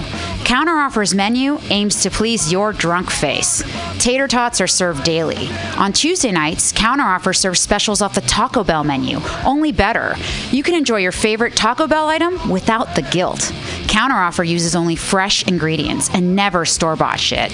Special ingredients are made from scratch daily, including beans, ketchup, mustard, habanero sauce, and ranch dressing. Counter Offer even serves vegan mac and cheese. All of this great food is served two p m to ten p m daily and until eleven p m on Wednesday, Thursday, and Friday. Counter Offer is located inside Bender's Bar and Grill at eight oh six South Van Ness. Be sure to tell them Mutiny sent you. Counter Offer, baby. Everybody should listen to Mutiny Radio at mutiny radio dot f m. It's a great place to listen to crazy things. Subliminal S F Visual and Auditory Mind Control brings you the best, coolest t-shirt and hoodie designs and mind-bending local bands and shows at venues all over San Francisco and the Bay Area. Subliminal S F is here to destroy your sense of normalcy and plant ideas in your skull to make you cooler and a more awesome person. Check out all the badass products at subliminal s f dot my shopify dot com. That's subliminal s f dot my shopify dot com and experience Subliminal S F.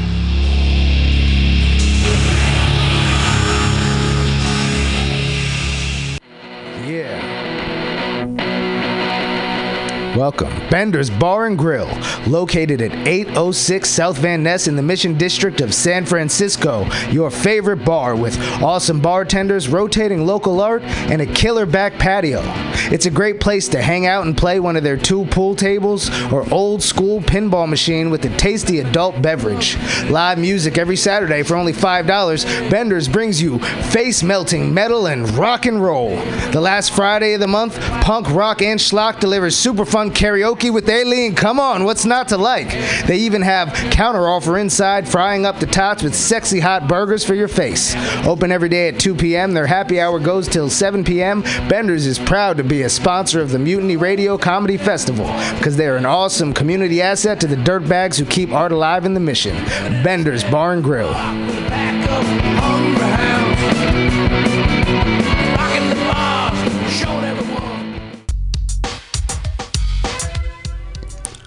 Hi, welcome to My Limited View. I am your host, Sergio Novoa. And I'm your co-host, Vanessa Wilkins. Join us every Tuesday from twelve to two at mutiny radio dot f m as we share stories, our personal stories. And struggles and challenges. And we'll also have guests come in and share their stories. And hopefully through all this, we can expand our view. Or your view. Yes, and there'll be plenty of dick jokes, so don't worry. It's not always going to be heavy. Yeah, I might even share black hair tips. Black hair tips. Don't know anything about it. Sorry. All so, on My Limited View. Yes, every Tuesday from twelve to two. Uh, oh, you can if you, you can also find us on Apple Podcasts. Oh, yeah, and Google Play. And Stitcher. iTunes. Oh, you already said that. TuneIn Radio. Uh, Stitcher, you said that. Spotify. Oh, my God, there's just so many. And Overcast.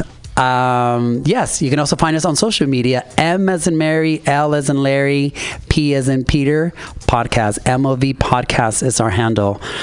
Until next time, I hope you're enjoying your view. Yes. Bye. Bye. That, was, that kind of sucked balls.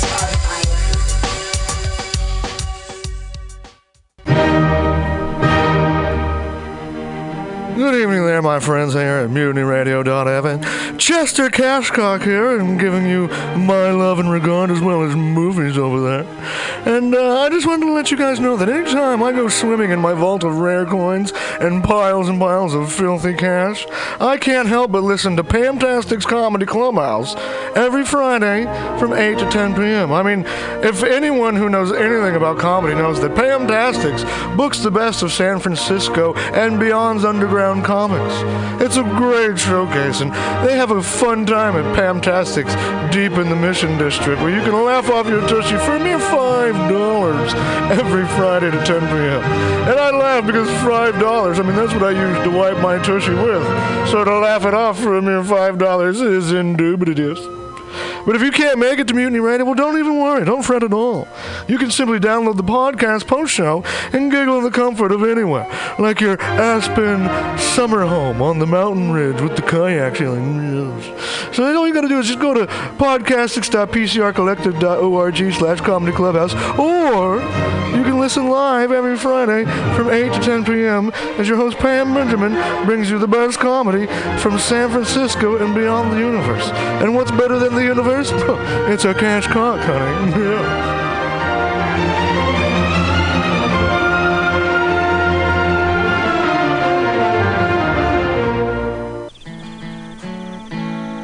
Billy Bob, you ever want to be funny?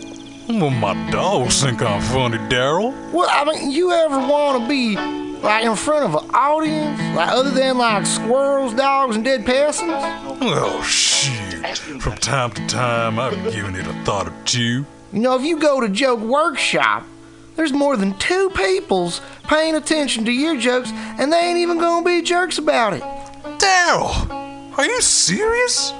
I can get people to listen to my jokes? And they'll even say nice things to you before they tell you how to get improvements. No way. What is this dang nabbit thing called? It's Joke Workshop. Joke Workshop? Yep, every Monday, six to eight p m on the Mutiny Radios. So you're saying I could tell my jokes every Monday from six to eight?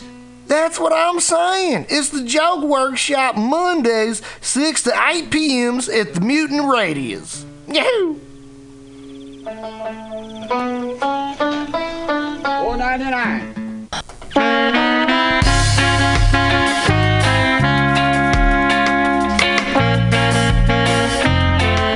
Mutiny Radio listener, it's that time of year again. March first through fifth, it's time for the fourth annual Mutiny Radio Comedy Festival.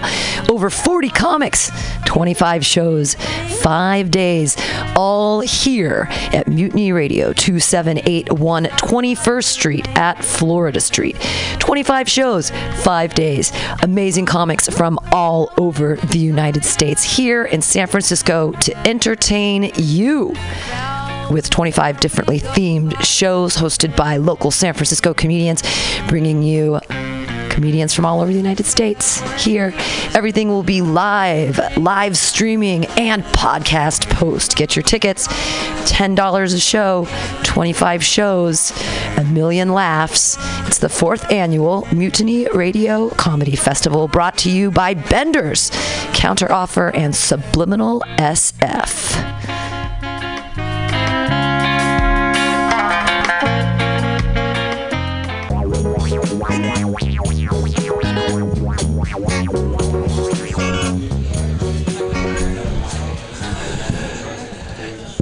And we're back. How is everybody? To get a little fresh air, step outside, look up at the moon, space out for a second, realize you had to breathe again. Okay, good. Let's keep this show rolling. We having a good time? Yeah. Make some noise. Let's bring the energy back up. We're here. We forgot what we were doing for a minute, but now we're back. We're back, and the next man coming to the stage, very funny. Please make some noise for Edsel Mack. How the fuck are you guys doing? How are you doing tonight? Um, I actually have a confession, and I don't think this one's going to go over too well. I actually don't think weed should be legal. I know. Fuck all of you. I know. Shock, aghast. Um, but, I mean, for you guys, yes. You're good people. For my mom and dad, who have chain-smoked marijuana since they were twelve, yes, weed should be legal. For my brothers, all three of them, who've been smoking and selling weed since middle school, weed should be fucking legal. But not for my ass. Weed should be illegal for me. Um, my mom does cute shit when she's high. She, the other day, was on the couch and goes,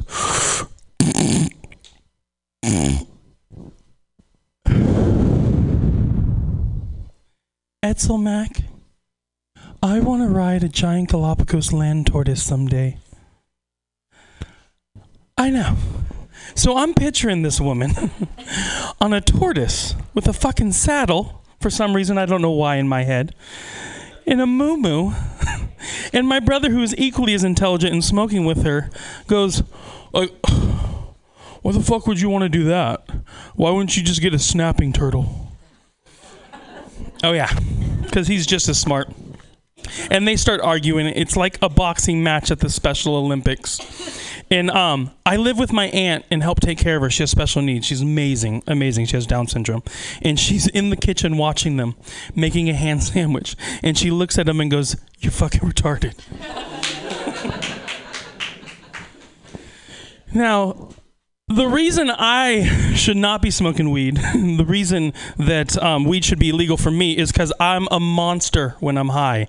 Um, my brothers call me the one-hit wonder, the Milli Vanilli, the Michelle and Degliacello, because it takes one puff of weed for me to get high, and then I do the meanest, most heinous shit.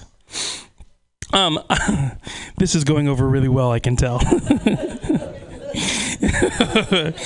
Tough crowd, sorry. All, all these jokes about weed to a really high crowd.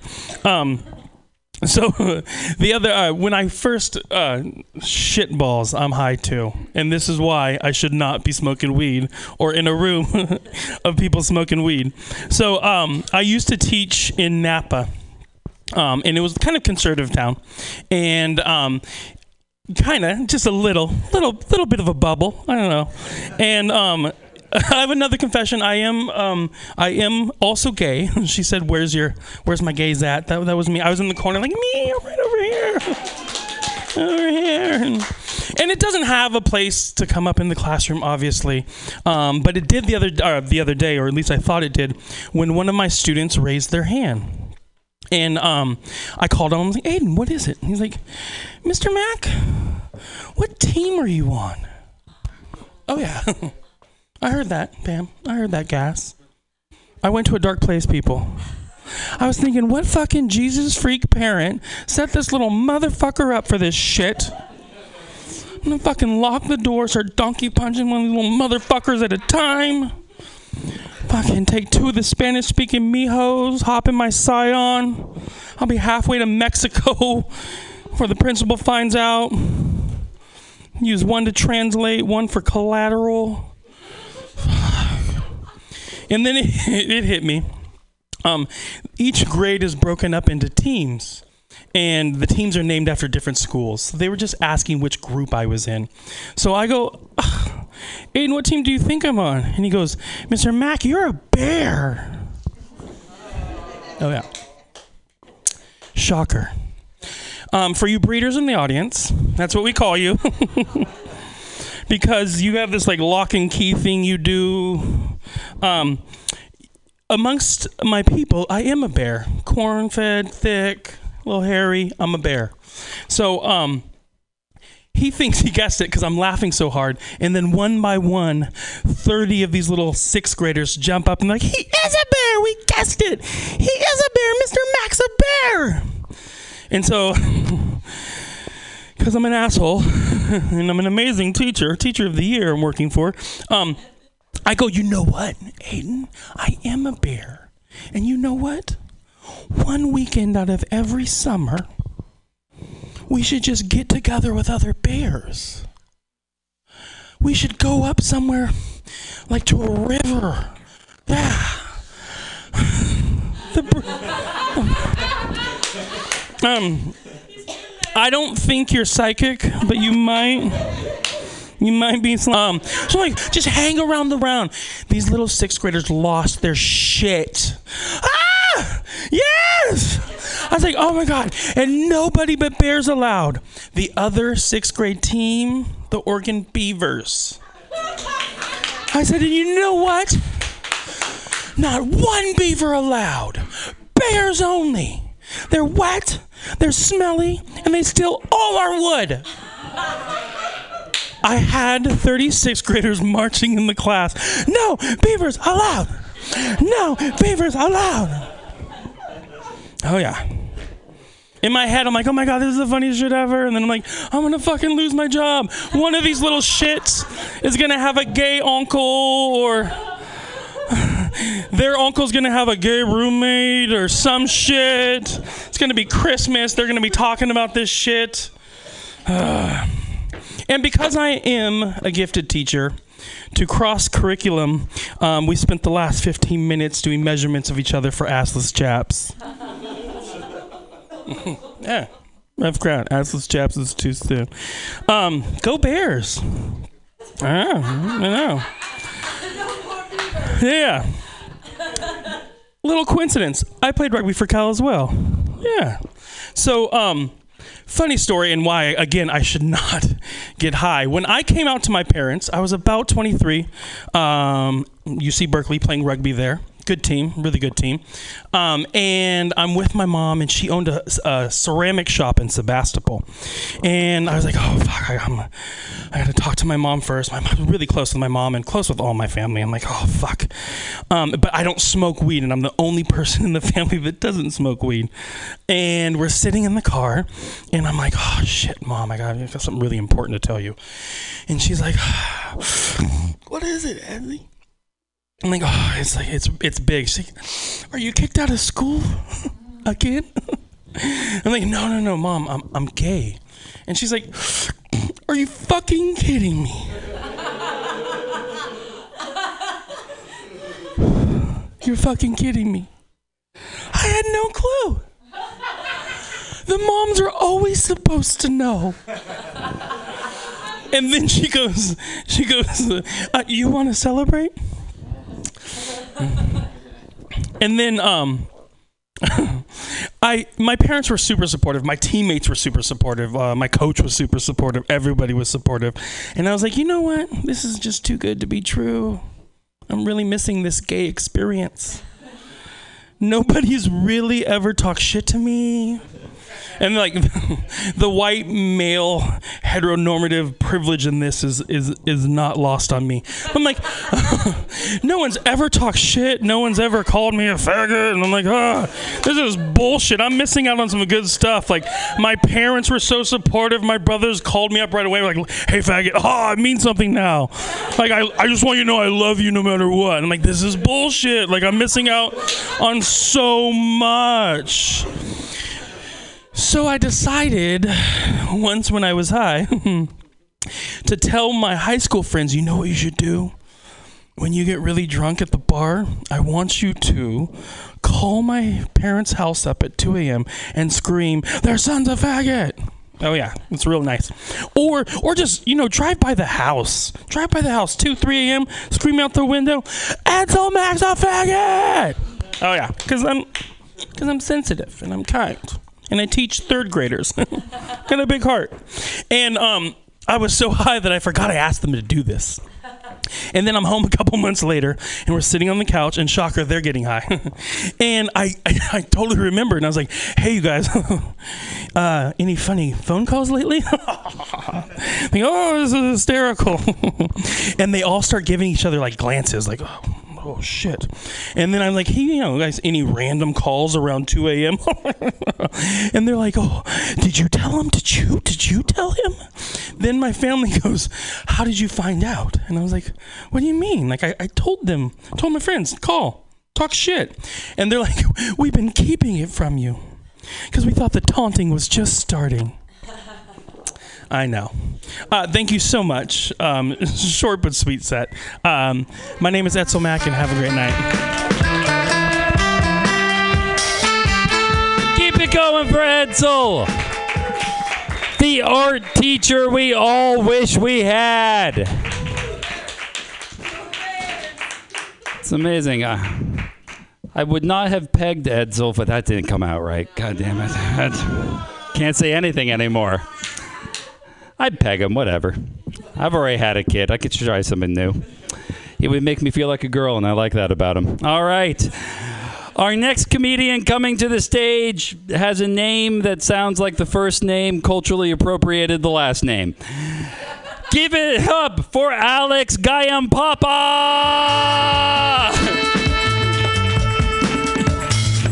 Thank you very much. Giampapa, but still sounds like appropriation. I know what you mean now. That's the first time someone's brought that up, and it's horrifyingly accurate. My goodness. Uh, how we doing? Holy shit, I can't believe that weed is this legal here. It's like this legal. Like, I'm from Boston, and it's like pretty legal there, but it's wicked legal here. This is crazy. My whole life, I'm like, legalize marijuana, and then they do it. I'm like, oh my God, they did it. Oh my goodness. This is so nice. Uh, so yeah, hi there. I'm from Boston. I uh, used to sell weed, and um, what used to happen in the past when I used to sell weed is that, so I was selling it right when they decriminalized it in Boston, which meant that a lot of people were buying weed for the first time, which also meant that a lot of people were very bad at buying weed.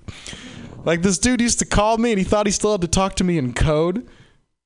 So he'd call me up and he'd be like, hey, so I was wondering if you had any baseball cards to trade.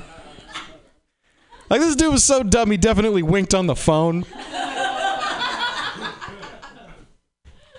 Another thing that people didn't realize is that weed is, like, really strong now. Like, you don't need very much of it to get high if you never smoke weed. So they'd smoke a little bit, and they'd get too high, and then they'd call me and they'd be like, was this laced?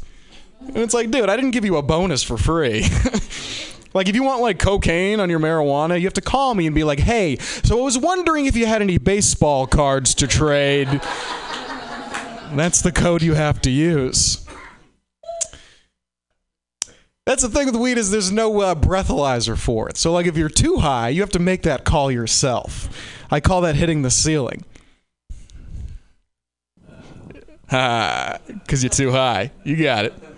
I had my ceiling moment last week. I was walking down the street, and I forgot which arm you're supposed to swing when you're walking. I was like, oh, is it the same? Or is it the opposite arm?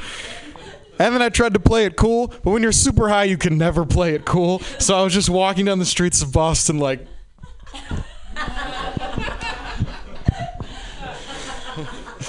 just being an average guy.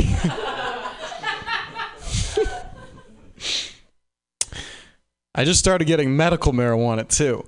And, uh, yeah, yeah, absolutely, man. I'm a hero. Uh, It's crazy because uh, medical marijuana, like I had always smoked weed for fun, so it's hard for me to take it seriously as medicine, but they take it super seriously there. Like I go in and I'm talking to the dude, and he's like, uh, what seems to be bothering you? And I was like, I have back pain. And he was like, is it chronic? And I was like...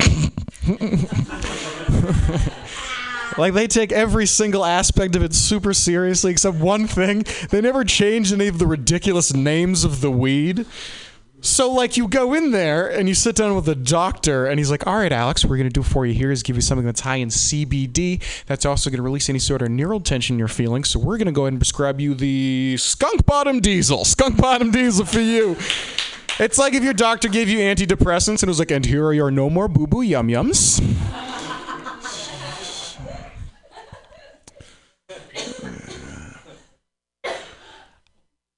I just think it's weird that drugs are medicine until you do enough of them for them to be fun, and then they're drugs. That's like the whole thing. Like, you guys ever had a cold?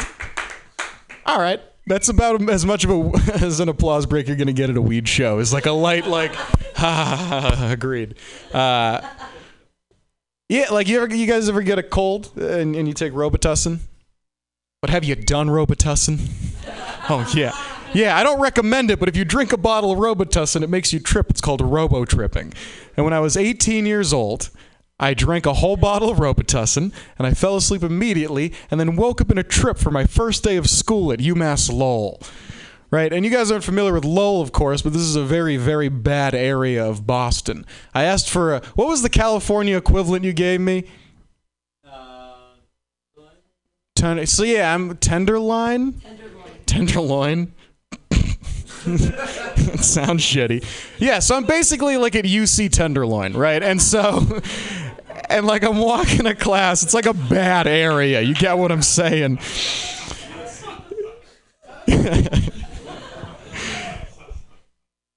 And I'm tripping balls. So I'm walking to class. And I get into class, and I sit down, and the professor starts talking to me, and I remember it just sounded like, whoop, whoop, whoop, whoop, whoop, and I was like, oh, man. And then I tried to say, excuse me back, but my friend said I just went, ah. But it was in a bad enough area that he was just like, ah, we lost another one, and moved on.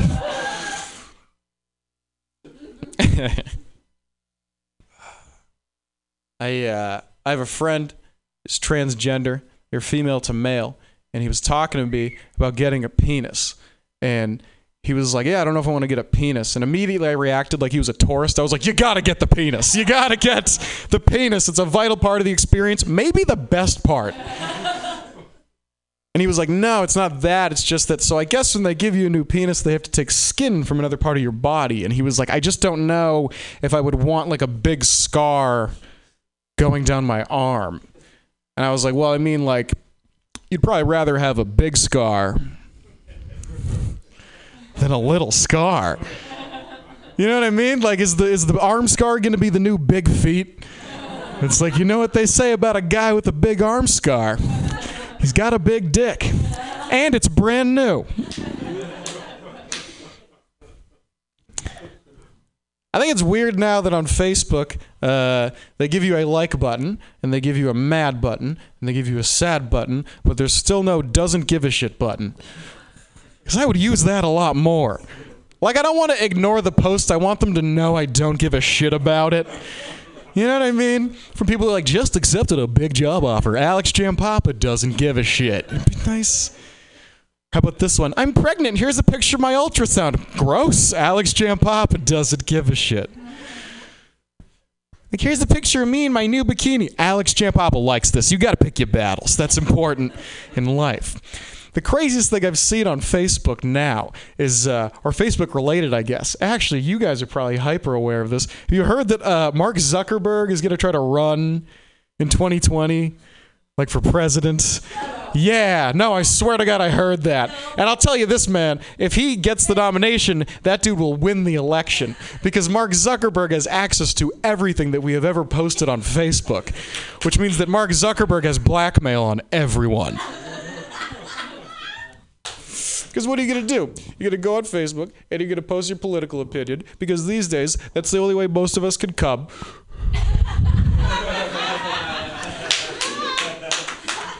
and you're going to be like, I'm not voting for Zuckerberg, and then you're going to get a message from Zuckerberg, a Facebook memory coming back to haunt you. It's going to be like, on this day, eight years ago, you looked at your hot cousin's profile eighty-seven times. And you're going to be like, this is an invasion of my privacy. And Facebook's going to be like, Mark Zuckerberg doesn't give a shit. The callback only works if the first joke worked, and it didn't. You know what I mean? I should have just cut it. Here comes the big closer. Uh, um, so I don't know if you guys are familiar with uh, this app. I love it now, and I've been using it for years, Venmo.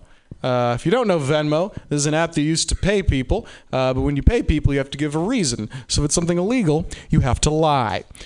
I'm just hoping like they never go back through the Venmo transactions and call people out, because I never covered my tracks very well, especially in college when I was really wiling out, because it's going to be like, all right, Alex, so we're just looking back at a few things here, and it says right here that on April twenty-third of twenty fourteen at three a.m., you spent eighty dollars on... pizza? Yeah, it was a late night. I was really hungry. Okay. Uh, but then it says here that at four a.m., one hour later, you spent eighty dollars on pizza? Bit of a pizza head, I guess. Okay, but then it says here that at five a.m., you spent eighty dollars on pizza? Parentheses, LOL, cocaine. By the way, I was wondering if you had any baseball cards to trade. Yeah, because the first one worked, so then I could use the callback this time. We're so ignorant in Boston, man. For years, I thought white privilege just meant cocaine.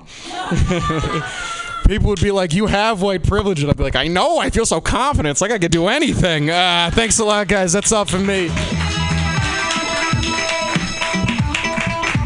Keep it going for Alex, all the way from Boston. We made it. Are you ready for your last comic of the evening? Are you ready to lose your fucking minds? Whoa, we're all so fucking high. All right. Please make it loud for Andy Baccaro! It's our A. I cannot believe I caught that. Awesome on that. I might have turned it off. Did it work? All right, there we go. It's working. I can't believe I caught that. I'm going to be thinking about that for the next ten minutes. There's no way. There's no way I can think about a set when the, that's like the most athletic thing I've done. Literally sixteen years old was the last time I had the hand eye to just nab something. And I've been smoking nonstop for like an hour and a half. It's been crazy. What's going on, Levi? What's up? Uh, saying hi to friends on stage. Wow, we're really stoned. And I kind of say this, the fact that you're all still here shows a level of politeness that is really something special, especially in comics. We all know how polite we are to still be here watching each other. And so I just want to say thank you to that before I even start. And thanks to Pam for putting this together, for having us and everything. Um, I uh, This is one of those cities where I, like, we're talking about pot tonight, obviously weed-themed show, where uh, sometimes uh, I get a little upset that I'm liberal. When I'm in San Francisco, it definitely happens. I can't even go to Portland because I think I'll become an independent. I, you know, I like, right, just from what the Portland comics have said. And I have friends that did uh, comedy in Portland for a long time, and I know that it would push me further somewhere. I don't even know which direction. Probably south. I don't even know which way I would go there. But, uh, like, I just, you know... It's like just politically, I don't have any real convictions. It's just tough for me it, because I haven't had a lot of adversity. You know what I mean? I'm willing to admit that. You know what I mean? Because every political argument I've ever had ended with me going, I don't know. Maybe you're right. I don't fucking I don't know. You could be right. Maybe you're right. I'm not sure. I don't. I'm not going to Wikipedia this, but you know, let's quit talking about it. But I, I don't know. I, I've, I like, like seriously, like I. Well, last time I was here, a friend of mine lives over the Sunset something. I don't know, Outer Sunset, Inner Sunset, something like that. And uh, there was a dude as we're walking to her place, just taking a shit uh, on the wall, just like leaning, you know, I don't want to hurt anybody's art here, but just leaning on the wall, just bleh, taking a shit. And I was totally grossed out. And she was like, oh, that happens. You know, it's our neighborhood. Meaning it was his neighborhood too. And I get that to a degree, like he's allowed to be there. But dude, go behind a dumpster. Like, why do we got to be so nice here? Can there? Can we draw some sort of line? Can we at least say, look, all right, I know you're homeless. I know that you don't have an L A Fitness membership, so you got to shit somewhere. I get it. But come on, not against the wall as people are going in the building, and everyone's just cool. Everyone just waves. Like, that's just Willie. That's where he shits. You know what I mean? In the East Coast, somebody would at least be like, hey, you know what? Go behind a dumpster, dude, please. Can you go somewhere re-hose anyway, for Christ's sake? I don't hate I don't hate you, and I don't want you to leave or be arrested, but just fucking not in front of the kids. Just diarrhea. And it's always diarrhea, because obviously they don't eat well. So, you know what I mean? It's not like somebody had mentioned solid stools before. You never see those. I'm just saying, when I'm in downtown L A and I step in something, I don't just assume it's from a dog. You know what I mean? I just I just throw away those